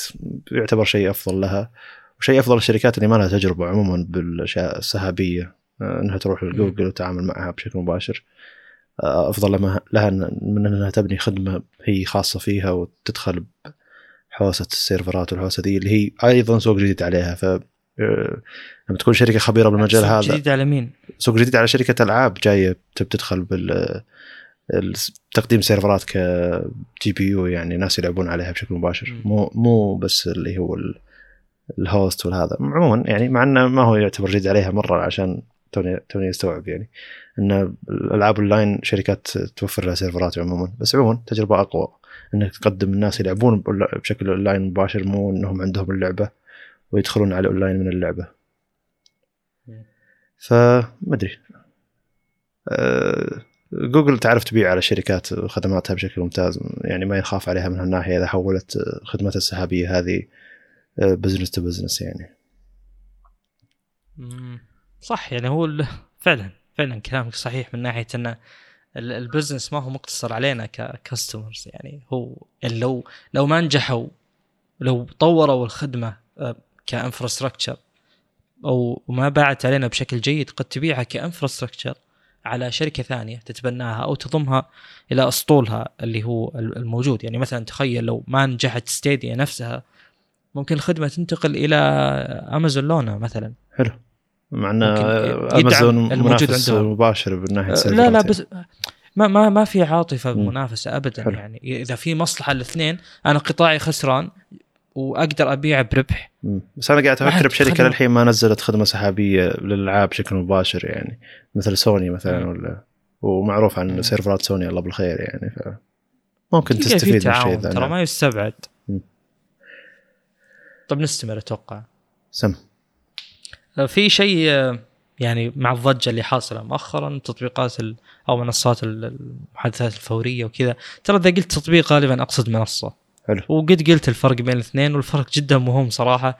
إذا قلت منصة فأنت تتكلم على آه، يعني وجود يعني منصة أنت تقدر توصل لها by وين وين ما كنت يعني مثلا تقدر توصل لها بصفحة ويب ولا تقدر توصل لها ب يعني بتطبيق تحمله على أندرويد مثلا أو على آي أو إس. أنا أتكلم الآن أن تجربة المنصة تختلف عن تجربة التطبيق من ناحية أن التطبيق قد يكون مو زين قد يكون التطبيق موجود بمكان ثاني أحسن من اللي عندك وهي نفس المنصة. زين؟ فأنا أتكلم عن المنصة ككل الآن ما أتكلم عن تجربتها في مكان معين. المهم على سالفة يعني منصات ال- التراسل الفوري واللي حاصل مؤخرا في ناس كثير تبي تطلع من واتساب فاتوقع من باب استغلال الخروج الكبير هذا آه، تليجرام قدمت ميزة إنك تسوي استيراد للمحادثات وهذا شيء أنت جربته قدامي أذكر نعم. مع أحد الأصدقاء آه، للأمانة ما يعني أنا ما جربته شخصيا فما أدري آه، مدى كفاءة وجودة الاستيراد لكن يبدو إنه كان زين آه، وأذكر إنه ما كان إذا أنت يعني إذا رسالة منك ما يطلع إن أنت مرسلها يطلع اسمك بس صح؟ اي كأنه واحد ثالث داخل معكم المحادثه أيوة، لكن يكتب اسمك. أنت نفسك اي تجي يعني مثلا لو كنت أنت إذا أرسلت ال- رسالتك تكون الغيمة حقتها يمين والطرف اللي معك يسار آه أنت بتلاحظ ان المحادثات كلها يسار هو ماخذ الأسماء ما يدري من أنت من الطرف الثاني آه هذا الشيء ممكن يتحسن مع الوقت آه هو جيد وشيء ممتاز مرة استغلال لو آه، يسألك عن التليجرام تبي للحاله إذا تبي مع الميديا. ولا بدون الميديا إيه. يعني أقدر أرفع لك الميديا على تليجرام لو تبي. مم، ممتاز جدا. هذا هذا يعني يدفعني للسؤال الآخر وهو آه، كيف تليجرام قادرة على تحمل الضغط الهائل آه، اللي على servers اتهم؟ كيف؟ يقول لك شيء آه، والله يشيب الراس ما أدري. ما أد- يقول لك حنا والله آه، ربحنا من ما الدونيشنز أدري إحنا قلناها ما بخبر سابق ولا لا إنه هو في 25 مليون مستخدم جديد جوهم بعد مشكلة واتساب مع. قلنا. شيء شيء مو طبيعي يا رجل. طبعا أنا آه، صحة. أنا أتصيد لهم للامانه أنا أحب إذا صارت في مشاكل آه، وضغط على منصات معينة أروح أحاول أنبش أعرف وش صار بالضبط. يعني مثلا تعرف المشكلة اللي صارت للزوم بأمريكا؟ م. زوم صمد فترة طويلة جدا إلى أن جت اللحظة اللي رجعت فيها ال- رجع فيها التعليم يعني آه، واعتمدوا عليه بشكل كامل في أمريكا تمام. للتعليم والله أعلم يعني. أنا خبر الموضوع بهذه الطريقة. فصارت في شوي مشاكل. المشاكل ما أثرت علينا ما أثرت على استخدام زوم عندنا والسبب أتوقع إنه واضح جدا لأن السيرفرات اللي هناك تختلف عن اللي هنا. ال region يختلف. اللي جابني لذا الموضوع إنه كيف تليجرام إلى الآن يتحمل آه اللي جابني للموضوع بالتحديد اللي هو فكرة إنه وش الأشياء اللي تغيرت مع الوقت؟ وش الأشياء اللي خلتهم يحاولون يركزون على الكفاءة ال efficiency لاحظت ملاحظة محزنة للأمانة. أم، في جهازي على الأقل يعني في أندرويد عموما آخر نسخة للتطبيق وللنظام. إذا أرسلت صورة جرب ترسل صورة. الصورة تكون مثلا من جوالك يعني. شوف كمية الضغط اللي تصير. يضغط الصورة صار بشكل مو طبيعي يضغط الصور بشكل قوي بس جدا ال- جدا تليجرام جدا لك الخيار أقوى من يعني. واتساب.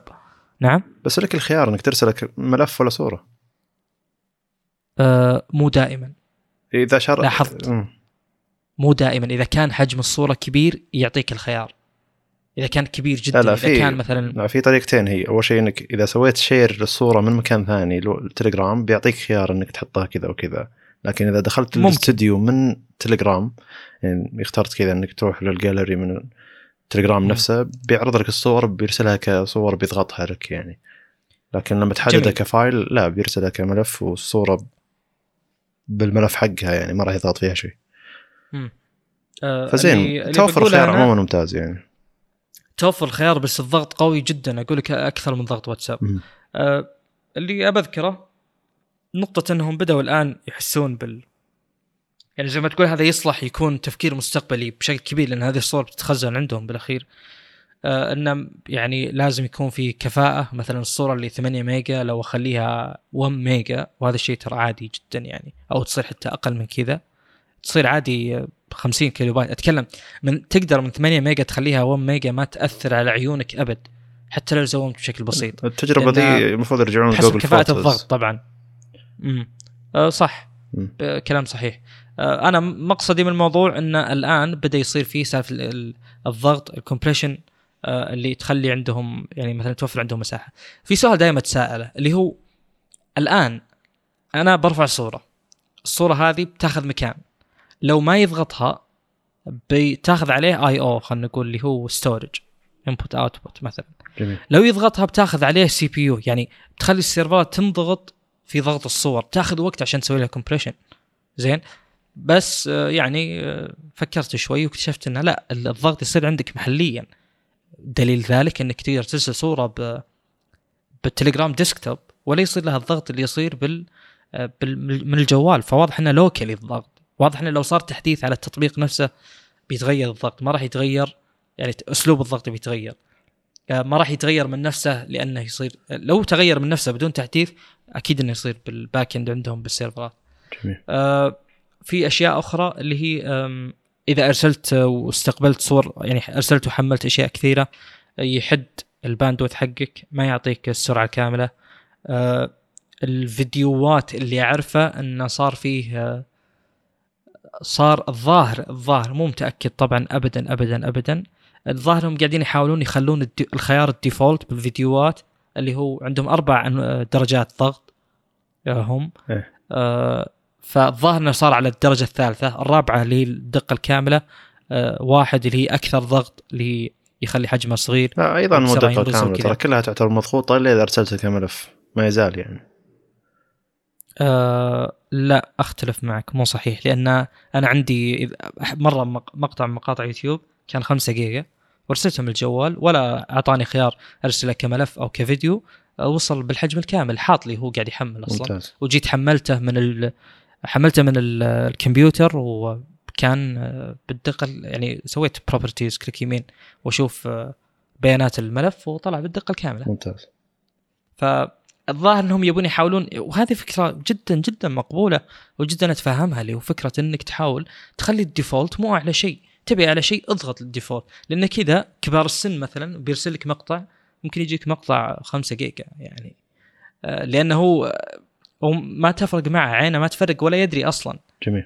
فلو تخلي له ال default كذا ما راح تفرق معه وبتستفيد انت زي فكرة سامسونج يوم يخلي لك الجوال لا هو ب Quad HD ولا هو ب Full HD 120 لا يخلي لك Full HD 60 ال default. تبي أعلى أنت تضغط. هذا شيء جيد وينفع مع الأشخاص اللي أتوقع ما يهتمون. أنت من نفسك روح آه، سوي الشيء هذا وشيء أتفهمه بشكل كبير.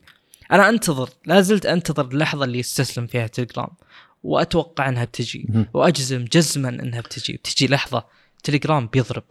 والفترة الأخيرة يجيك سالفة ال connecting connecting connecting أو updating إذا يعني مثلا دخلت محادثه شخص بتشوف آخر ظهور له أو تشوفها لو اونلاين ولا لا. بنفس المكان يطلع لك connecting حتى لو غيرت الواي فاي حتى لو كذا. حلو. تصير مؤخرا إيه، يعني. لا، فبتجي بتجي لحظة ال- التليجرام يعني خلينا نقول مو بينهار بس يعني بيجيه انهيار. أو ممكن يدبر له أسلوب دخل ثاني يقدر يطور نفسه فيه يعني ممكن. مم، يعني زي أخويانا بواتساب مثلا. إيه، هو هذا الأصل. مو مشكلة. إيه، أنا بالنسبة لي يعني وجود- إلى إلى الجودة اللي أعطاني إياها يحق له يصير زي واتساب يعني. وجود الملفات أو خلينا نقول وجود يعني فكرة إن آه، خلينا نقول cloud messages هذه موجودة فكرة إن الأشياء هذه مخزنة بال cloud دليل قاطع وتام تماما إن البيانات هذه تقدر توصل لها يعني بكل سهولة ولا end-to-end encryption ولا شيء. هذه البيانات موجودة بالسيرفرات as is مثل ما هي تماما. طبعا أكيد إنهم يحاولون يرف يعني يخلون في أساليب لل authorization و authentication الاشياء هذه. بس أقصد ما هي بقوة ال end-to-end encryption ابدا. جميل. لكن ما ندري عموما. ابدا. دام ان ما ندري فالحذر جيد ترى جيد جدا. حلو.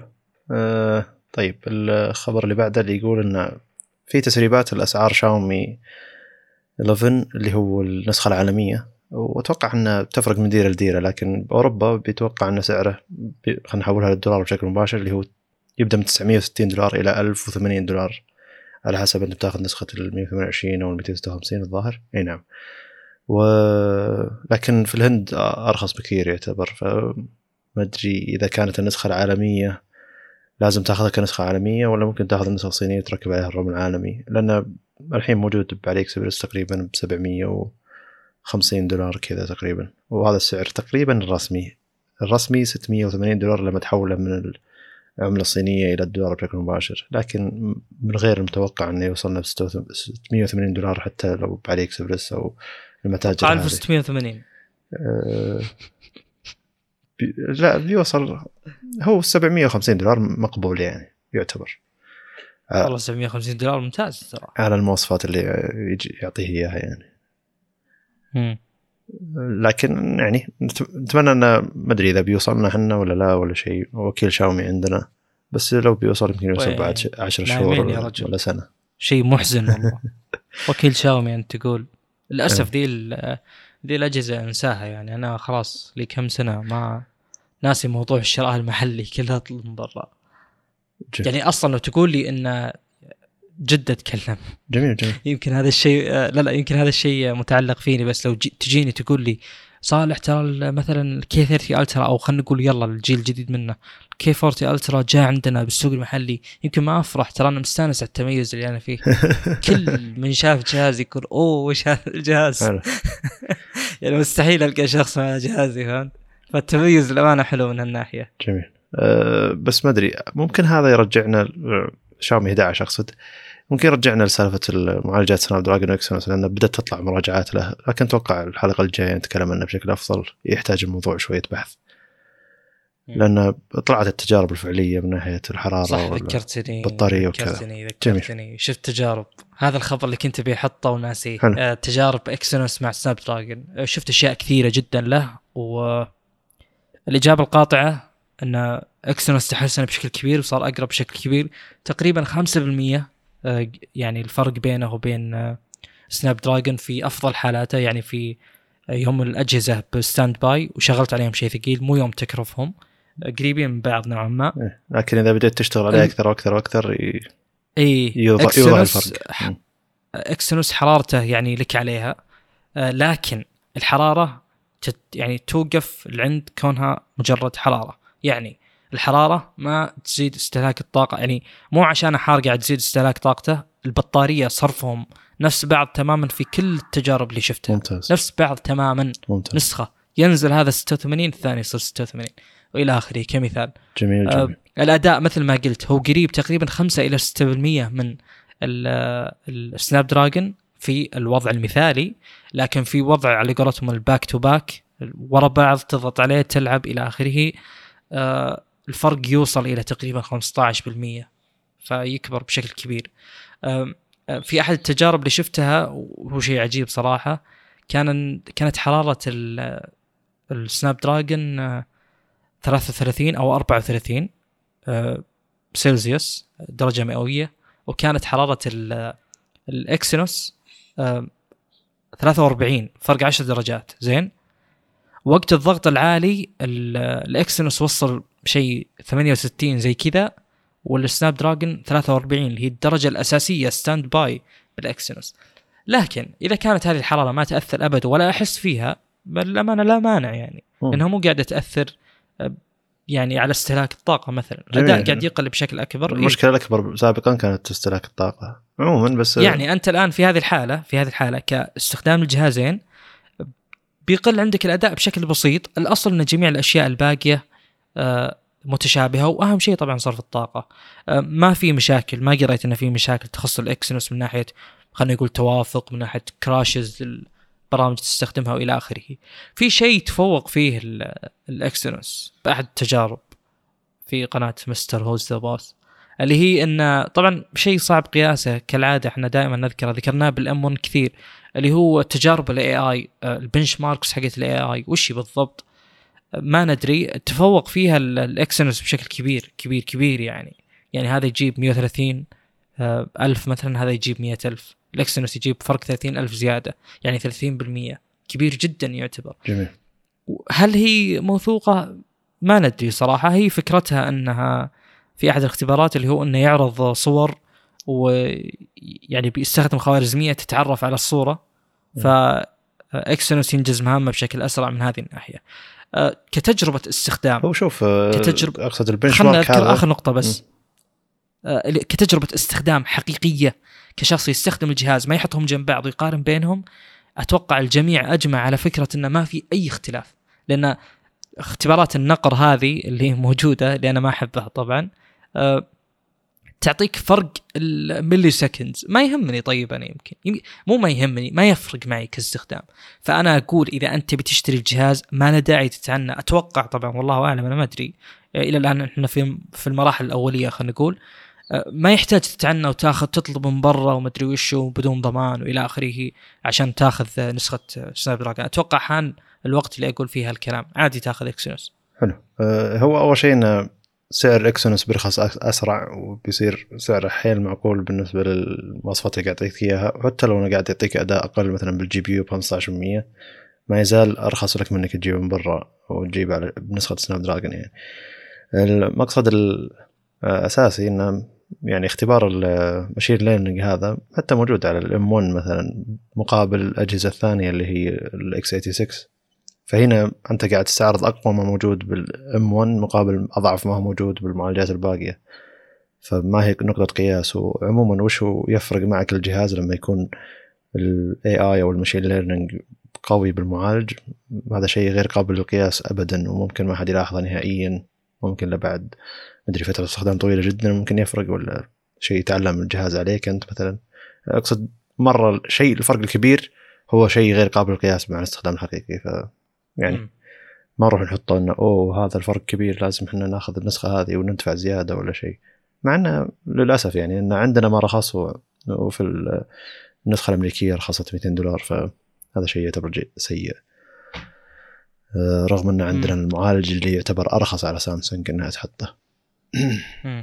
نقطة أخيرة في فرق بالتحليل الصور و image processing معالجة الصور. آه، من الكاميرا يعني. إيه في فرق آه، يبدو لي إنه ملحوظ يعني لدرجة إن ال dynamic range بال Snapdragon كان أحسن. غريبة ال dynamic range أحسن؟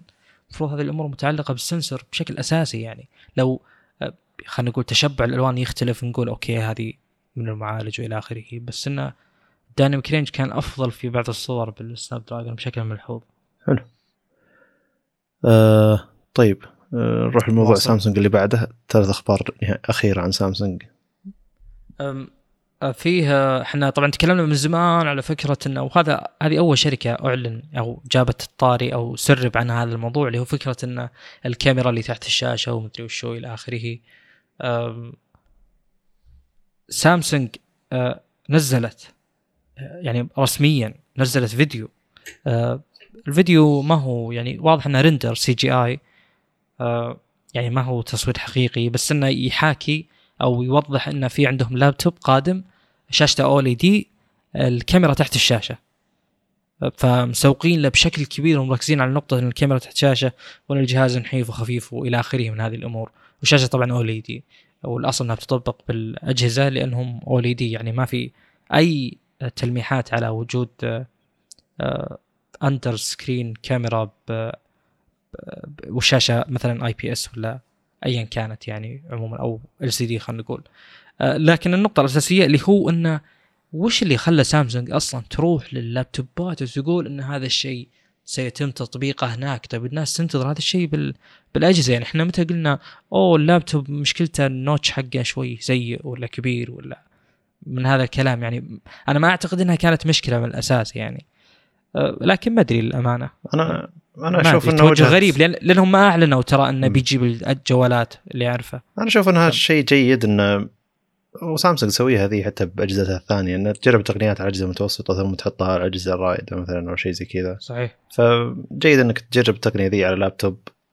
ممكن مقتنين اللابتوب عندهم خيار ثاني إنهم يركبون ويب كام ولا ما يستخدمون الكاميرا بشكل يعني بشكل كبير أو ممكن إنه عنده مساحة أكبر إنه يحط كاميرا أكبر خلف الشاشة مثلا أو انه حتى إذا كان الجزء اللي موجودة فيه الكاميرا على الشاشة آه، شوية الدقه فيه سيئة والاضاءه فيه سيئة الشاشة جدا كبيرة بحيث إنك ما تلاحظ الشيء ذا فرق عن الجوال. فممكن آه، خلينا نجرب هنا ونشوف رأي المستخدمين نشوف آه، مع تجربة استخدام طويلة المدى وش الناس يعانون منه. ثم نحطه على أجهزة أصغر. ف عموما سياسة جيدة تعتبر وأنا ما, يزال إنه شيء مبهر لما تشوف لابتوب فعلا بدون شيء وكذا مليان والكاميرا موجودة تحت الشاشة مع إنه كان في حلول من هواوي إنه تحط الكاميرا عند الكيبورد يعني وزر كذا تضغط يطلع تطلع الكاميرا بزاوية لكن الكاميرا ذيك تعتبر غير قابلة للاستخدام من ناحية الزاوية حقتها يعني سيئة جدا. بس آه، يعتبر حل للناس اللي حتى ما تستخدم الكاميرا أساسا. يعتبر شيء. جيد. أعطني شاشة كاملة بدل ما إنك تضغط لي المكان اللي فوق ولا تزود لي حجم اللابتوب علشان آه، كاميرا. آه، الخبر اللي بعده يقول إن سامسونج قد تضيف آه، مستشعر آه، قياس نسبة السكر في الدم آه، في ساعتها القادمة. ممكن هذا المستشعر أصلا هي تصنعه وتوفره للشركات الباقية فحتى جاية في إشاعات أن ساعة أبل القادمة ممكن تكون مستشعر لقياس نسبة آه، سكر بالدم. ويقولون يقولون المستشعر ذا نفسه يقدر يقيس ضغط الدم لكن الدقة أقل بكثير من قياس نسبة السكر بالدم. آه، ضغط الدم يحتاج إنك تضغط اليد نفسها وكذا. لما تروح للطبيب وتعرف شلون إنه يقيس الضغط في الدم لها أسلوب يعني. لكن قياس السكر يحتاج إنك يعني تخرج الدم من من جلدك وكذا علشان تأخذ الدم ذا ثم يقيسون فيه معدل الجلوكوز يعني. ف من المبهر إن شركات التقنية تدخل أكثر بعالم الطب والصحة يعني وتستخدم مستشعر ما يحتاج الشيء اللي على طول على طول الناس تحتاجه أو الطب يحتاجه علشان يقيس نسبة السكر بالدم ويقيسها من ساعة بشكل مباشر. أتمنى التقنية دي تنتشر أه، بشكل أكبر مو بس على ساعات سامسونج لانها هي مفيدة أصلا لكل الناس بعض الناس يصير عنده أصلا مرض داء سكري وهو ما يدري عنه أصلا. فالقياس من أجهزة زي كذا ممتازة. ويعطيك تصور عن جسمك إنك قديش تأكل قديش نسبة السكر تزيد بالدم شلون جسمك يتفاعل مع زيادة ونقص معدل السكر في الدم يعني. أه، شيء مبهر بالنسبة لي لما يكون فعلا موجود عندي ال- الأداة هذه إني أقيس بشكل مباشر وسريع. ال- المستشعر نفسه اللي هو هيئة الغذاء والدواء الكورية جاية هالمستشعر أو يعني طالبين منها إنها تقول يعني تصرح المستشعر من السنة الماضية.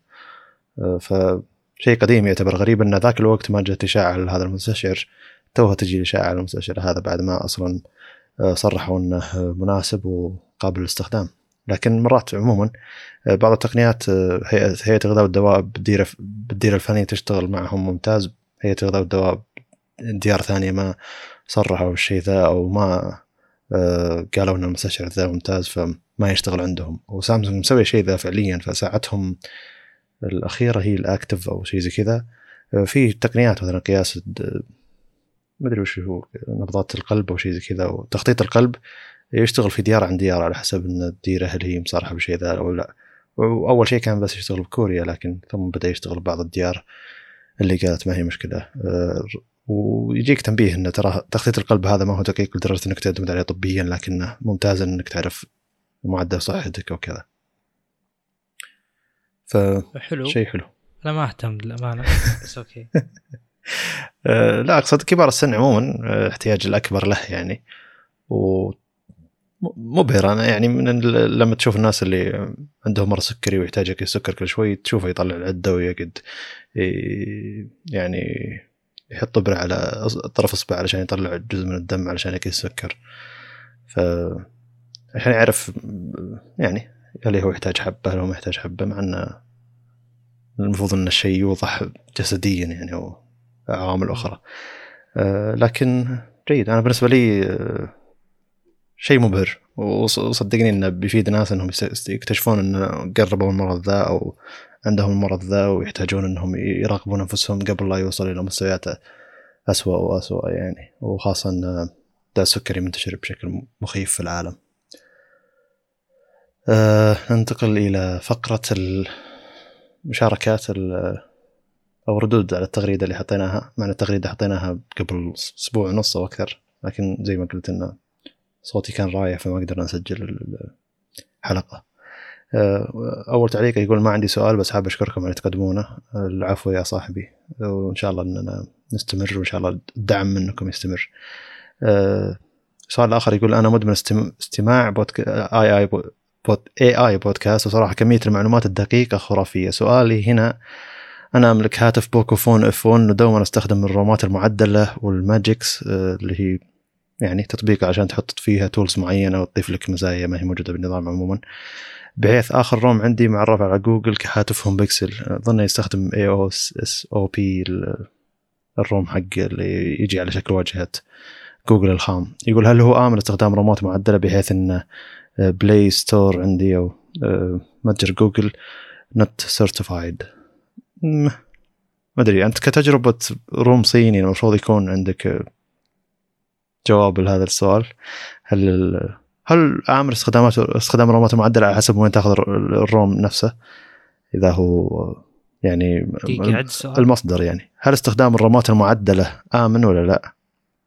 يقول علشان متجر جوجل عندي ما هو certified يعني هو الاصل إنه مو آمن لأن يعني هو وش الآمن أصلا في هذه الحالة؟ لا هو يقصد إن معلوماته هو بالنسبة للمطور اللي يطور ال ROM المعدل على حسب المطور اللي يطور ال ROM المعدل يعني طيب هل هو open source؟ هل ال ROM المعدل الكود حقه موجود؟ هل هو signed؟ هذه الأشياء تحتاج يعني التحقق منها وبعدين حتى لو المؤسف في الموضوع لو اتفقنا وقلنا أو لو افترضنا معليش وقلنا إن يلا هذا ال ROM موجود ال repository حقه موجود الكود حقه بمكان معين حلو. حلو. تقدر تروح تشوف الكود كله كم تحتاج تشيّك على هل أنت أصلا مؤهل هل تعرف فالاشياء صعب الوثوق فيها أتوقع تقدر يعني الخط الأسهل والطريقة الأسهل إنك تروح تروح إلى مثلا خلينا نقول منصات زي Reddit ولا XDA Developers وتشوف سمعة ال ROM هذا هو عموما. مراجعه الناس عنه وإلى آخره. بهذه الطريقة أتوقع ممكن هو عموما هذه المصادر اللي يؤخذ منها ال ROMات المعدلة يعني فما راح يأخذ من أكيد. يعني. آه، السؤال اللي بعده يقول آه، ما أدري آه، خلينا نكمل السؤال. يقول Play Store عندي not certified يمكن حتى ال ROMات الصينية اللي عندك أنت Google Play Store not certified يعني. وش not certified؟ ما أدري ما هو مصرح أو مركبة كذا بشكل لا يدوي يعني. مو المعنى. وش يصير؟ يعني ما أقدر أستخدمه ولا لا يستخدمه بس مكتوب عندنا certified يعني. ما أدري. هو يتكلم ما أدري ممكن عن ناحيه قانونية يعني. آه. لا والله ما أدري. ما ما أعرف صراحة يعني. أنا ما أصلا سالفة التعديل على ال ROMات وهذه الأشياء كلها ما أدخل فيها ما أعرف فيها يعني. جميل. بس Google Play Store عندك مكتوب uncertified بما إنك محمله يدويا يعني. والله ما في يعني أنا لا شفت certified ولا not certified ما أدري وش هذا الشيء أصلا يعني. جميل.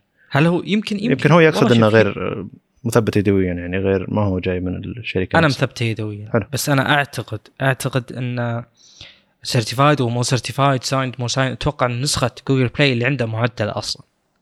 ممكن. هذه الحالة هي اللي تخليك يعني أو اللي تعطيك إنه يعني مثلا كأنك تستخدم فانست فانس الاصل not certified جميل. انه هو من مصدر معدل يعني.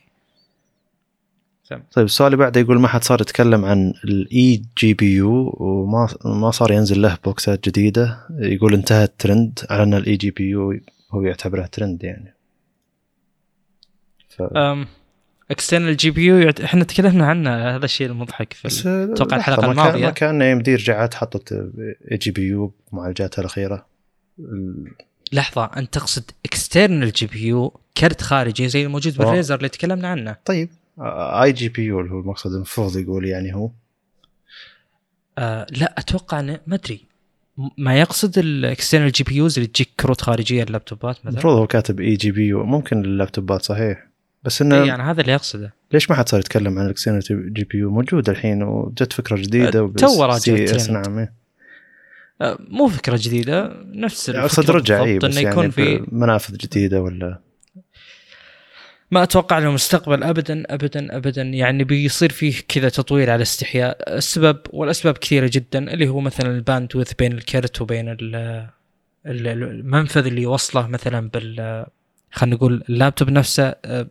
الأصل انه في أفضلية كبيرة للأشياء اللي تجي bundled كذا مع بعض أو تجي مجهزة زي مثلا ال Razer اللي تكلمنا عنه سابقا آه، هو يجي معاه external GPU أصلا. فالمنفذ حقه شكله غريب السبب أكيد زيادة ال bandwidth يعني أنت ما تقدر تاخذ مثلا خلينا نقول MacBook Pro تستخدم معه كارت خارجي تتوقع زيادة كبيرة بالأداء لأن ذي الحالة بيصير عندك ال bottleneck بأشياء أخرى سواء قلة RAMات ولا بطء RAMات ولا بطء معالج أو إلى آخره. ومعروف جدا طبعا laptopات أو معالجات ال laptopات تعتبر يعني دائما خلينا نقول underpower بالمقارنة بالموجود بال PC فأنت بتجيب external GPU بتجيب على قولتهم fully fledged GPU كرت كامل آه، حق PC يعني وتشغله على الكهرباء وتشبكه. فالأصل إنه بيكون أداء الكرت أعلى بشكل كبير من أداء المعالج. بيصير فيه bottleneck على المعالج مثلا أو زي ما قلت بال RAM. وفي أمور أخرى تخص إن أصلا تشغيل ال external أو تشغيل ال GPU على external mount مثلا. ما راح يعطي الأداء الكامل لأسباب أنا ما أدري عنها صراحة. ممكن يكون فكرة إنه ما أدري هل هو توصيل هل هو أشياء أخرى؟ لأن أنت الآن ما راح توصل بشكل مباشر بال motherboard لا بتمر بأشياء كثيرة. ف يعني أنا ما أشوفه شيء ناجح ولا هو شيء فعال ابدا ولا. السعر رخيص يعني. الحين ال Razer الجديد هذا بالضبط غالي جدا. أنت بتشتري شوف أنت بتشتري الكرت هذا شيء. ال mount حق الكرت غالي جدا. أنا أتكلم في الحالة اللي أنت تشتري بنفسك مو يجيك كذا package واحد زي Razer ال- ال mount اللي أعرفه أذكر ذاك الوقت كنت أبحث من زمان قبل سبع سنين يمكن. إي حول سبع سنين. كنت أبحث على أبي اشتري ال external GPU وال laptop حقي. وشفت الموضوع مرة ما يستاهل يعني. مرة مرة ما يستاهل. يعني أدفع أكثر بكثير. أدفع حق الكرت وحق ال mount حقه ولا أحصل على الأداء اللي أبيه إذا كان المعالج حقي قوي. فما بالك لو كان المعالج حقي ضعيف. فبخسر بشكل كبير. أنا ما طيب يعني مو بمرة. ال... إيه يعني إحنا المفروض نقفل نقفل الموضوع هنا إن الشركات رجعت إنها تق- تقدم bundle عشان تطلع الفلوس فلوس أكثر والقيمة غير طبيعية نهائيا يعني. فما فرق عن الشركات اللي كانت تقدم بس eGPU خارجي وعلى Thunderbolt Thunderbolt منفذ محدود بالنسبة لل- للي يقدمه ال GPU وال bandwidth اللي يحتاجه ال GPU ف يعني وخاصة الحين وصلنا إلى PCI 4 آه، صعب جدا إن ال eGP ال eGPU لل laptopات يكون عملي أو حتى آه، سعره مناسب. طيب نروح اللي بعده سؤال. سم. آه، واحد يقول السلام عليكم ورحمة الله. مرحبا حياك مساك الله بالخير. آه، جاني على تليجرام يقول أول شيء أشكرك على شكر جزيل على المراجعات الأخيرة للماك وساعة هواوي. عجبني جدا اهتمامك بتفاصيل ال software المهمة لتجربة المستخدم وأتمنى تستمر على هذا بقناتك في يوتيوب. آه، العفو يا صاحبي. آه، جيد إن في ناس يهتمون بالتفاصيل هذه لهالدرجه هذه وحتى كان في تعليق يقول إن اللي التعليق اللي قبل هذا يعني اللي كان يقول إن كمية المعلومات الدقيقة خرافية. فمن الجيد إنه في ناس يعني يراعون كمية البحث ودقة في تحري المعلومات اللي نكون نطرحها في البودكاست يعني. آه، يقول عنده سؤال يقول ليش شركات تصنيع المعالجات مثل كوالكوم سامسونج هواوي ما ترفع تردد أنوية المعالجات لأكبر قدر ممكن؟ ليش يعني مثلا ليش معالج 888 آه، تردد النواة X1 يتوقف على 2.84 ليش ما يخلونه يوصل 3.2 أو أكثر؟ هل معالجات آه، معمارية أرم تختلف عن معالجات معمارية إكس 86 في تغيير التردد بحيث أن معالجات أرم ترددها ثابت؟ اللي اشوفها في برامج قياس الاداء إن ترد إن تردد يرتفع وينزل حسب الضغط. أول شيء تردد يرتفع وينزل على حسب الحرارة. إذا رفعت تردد زيادة عن 2.84 مثلا هم هذه كانت محدوديتهم من ناحية النواة هذه من ناحية الحرارة. فإذا لو رفع زيادة الحرارة بتزيد. فهو يعني علاقة طردية كل ما رفعت تردد النواة أو تردد الم... تردد المعالج يعني أو أنوية المعالج بتزيد الحرارة. فحتى لما تشتري معالج أقل تشتري معالج أقل وتبي تكسر سرعته هذا بعالم ال PC يعني. لازم تشتري لك يعني مبرد أفضل عشان تكسر السرعة فهنا النسبة والتناسب يعني. ف ومعمارية أرم ومعمارية إكس 86 كلهم عندهم التردد الأنوية يختلف على حسب الأداء على حسب التبريد يعني. على حسب أنت إيش قاعد تطلب منه فما هو تردد ثابت. ممكن النواة اللي ترددها عالي ما تحتاج تردد هذا كامل على حسب أنت إيش قاعد تعطيها من مهام يعني. أدري إذا عندك جواب تفصيلي أكثر أو واضح أكثر. أم هو الحين سؤاله انه ليش النواه تتحدد في انه يكون هذه إيه، ليش ما يرفعونها زيادة يرفعونها زيادة. الرفع اي زي ما قلت أنت جردك هو هو المناسب من ناحية أنه الموضوع مرتبط بشكل كبير بالحرارة. طيب الفرق بالترددات و... بين المعماريتين آه زي ما قلت أنا سابقا الأصل الأصل الأصل دام أن النوى آه يعني اللي نتكلم عنها مثلا ال A78 A77 A55 دائما اللي نتكلم عنها هذه جاية من نفس المكان اللي هو جاية من تصميم ARM مثلا. الأصل إن ال IPC حقهم واحد. يعني الأصل انه إذا زاد تردد في نواة معينة فهي بتقدم أداء أفضل على الإطلاق من النواة الأخرى. لكن هذا الشيء ما هو موجود بال PC ما هو موجود أو خلينا نقول بعمليه x86 إيش فيني قلت PC؟ يعني خ... يعني قصرت الموضوع على فئة صغيرة جدا. آه، يفرق بشكل كبير زي اللي شفناه مثلا بأي إم دي إنها بتردد أقل تجيب أداء أعلى وفي ناس يقولون آه، يعني ما أحب هذا الرد ابدا اللي هو يقول لك إن التردد هذا حقيقي يقدرون يحافظون عليه مدري وشو. زي بالضبط اللي بعالم السيارات يجيك يقول لك أحسنت السيارات الألمانية هي أحسن حقيقية أحسن السيارات الأمريكية خرابيط ومدري وشو. هذا الشيء مو صحيح تماما. هو كله يعتمد على طريقة القياس وإلى آخره. زي مثلا بالسيارات يعني آه الأحصنة المعلنة للماكينة كل كل شركة على كيفها. ما ما في قانون يمنعك إنك تقول شيء معين. في شركات وجهة نظرها تقول إنها تبي تعطيك الأحصنة اللي مثلا أول شيء هو يختلف أصلا من طريقة قياس لطريقه قياس أخرى وهذا اللي أنا أقوله بال PC عموما أو خلينا نقول بال x86 عموما. اللي يصير بالسيارات غير اختلاف طريقة القياس أصلا في شركات أو في يعني شركات سيارات عموما آه، تبي تعطيك الأحصنة اللي الأصل إنها توصل إلى الكفر مثلا خلينا نقول. يعني الأحصنة الأقرب للواقع. وفي شركات على قولتهم underestimate مثلا الأحصنة حقت الماكينة حقتهم إلى آخره. يعني مثلا 650 حصان عند بورش مثلا أو بورشه يعني تقريبا 710 آه، أحصنة بالماكينة. ممكن توصل 620 610 أحصنة على آه، الكفر. بينما مثلا خلينا نقول بماكينه زي ال LT4 650 حصان عند GM فعليا على الكفر توصل 555 560 حصان. ليش كذا لأن أسلوب قياس أو أسلوب تسويق أو إلى آخره يعني هم ماشيين كذا. اللي حاصل بال x86 يختلف نوعا ما من ناحية إن ال IPC نفسه يختلف فالتردد عندنا ما يعتبر مقياس أصلا نهائيا. عادي يجيني معالج تردده 1 جيجا هرتز أسرع من معالج تردده 5 جيجا هرتز عادي جدا.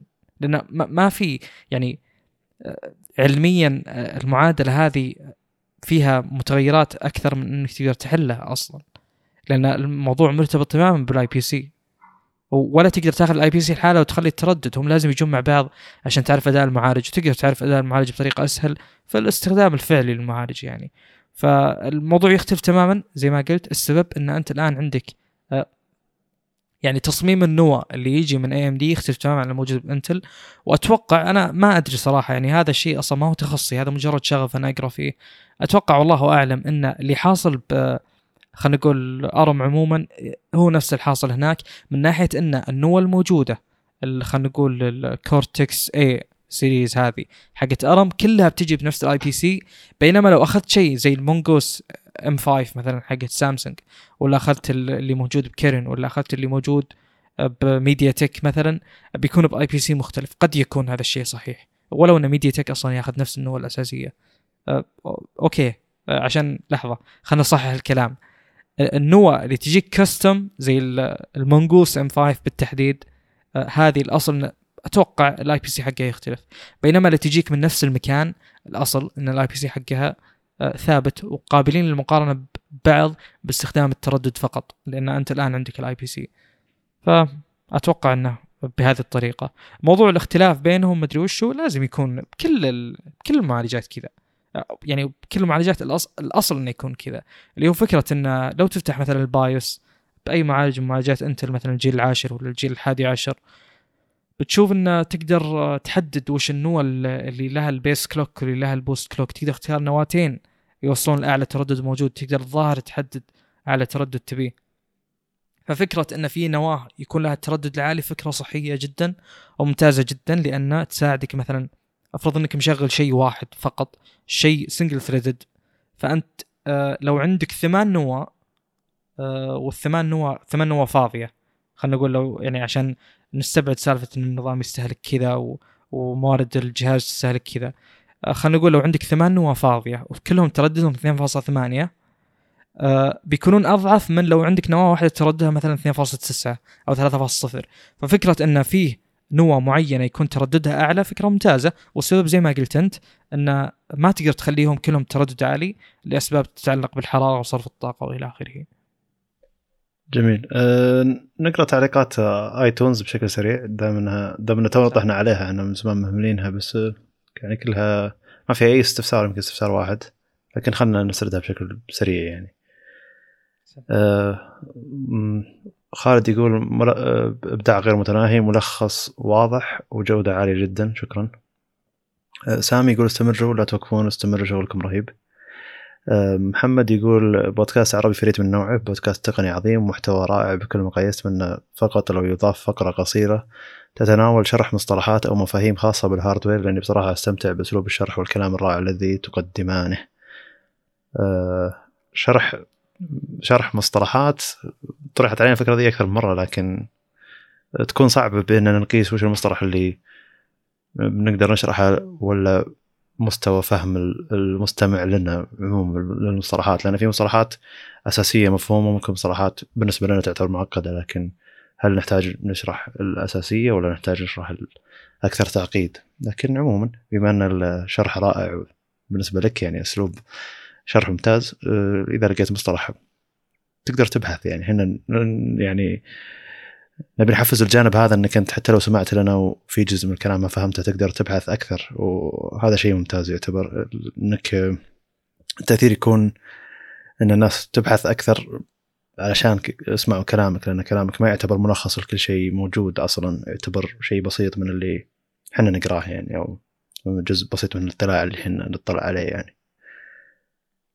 في نقطة بضيفها اللي هو فكرة انه أتوقع يعني أغلب الأشياء اللي تذكر هذه تراكميه فلو شرحنا موضوع بحلقة معينة ما أتوقع أن نعاود نشرحه فلو أنت بديت معنا أتوقع من البداية وكنت يعني تسمع لكل شيء.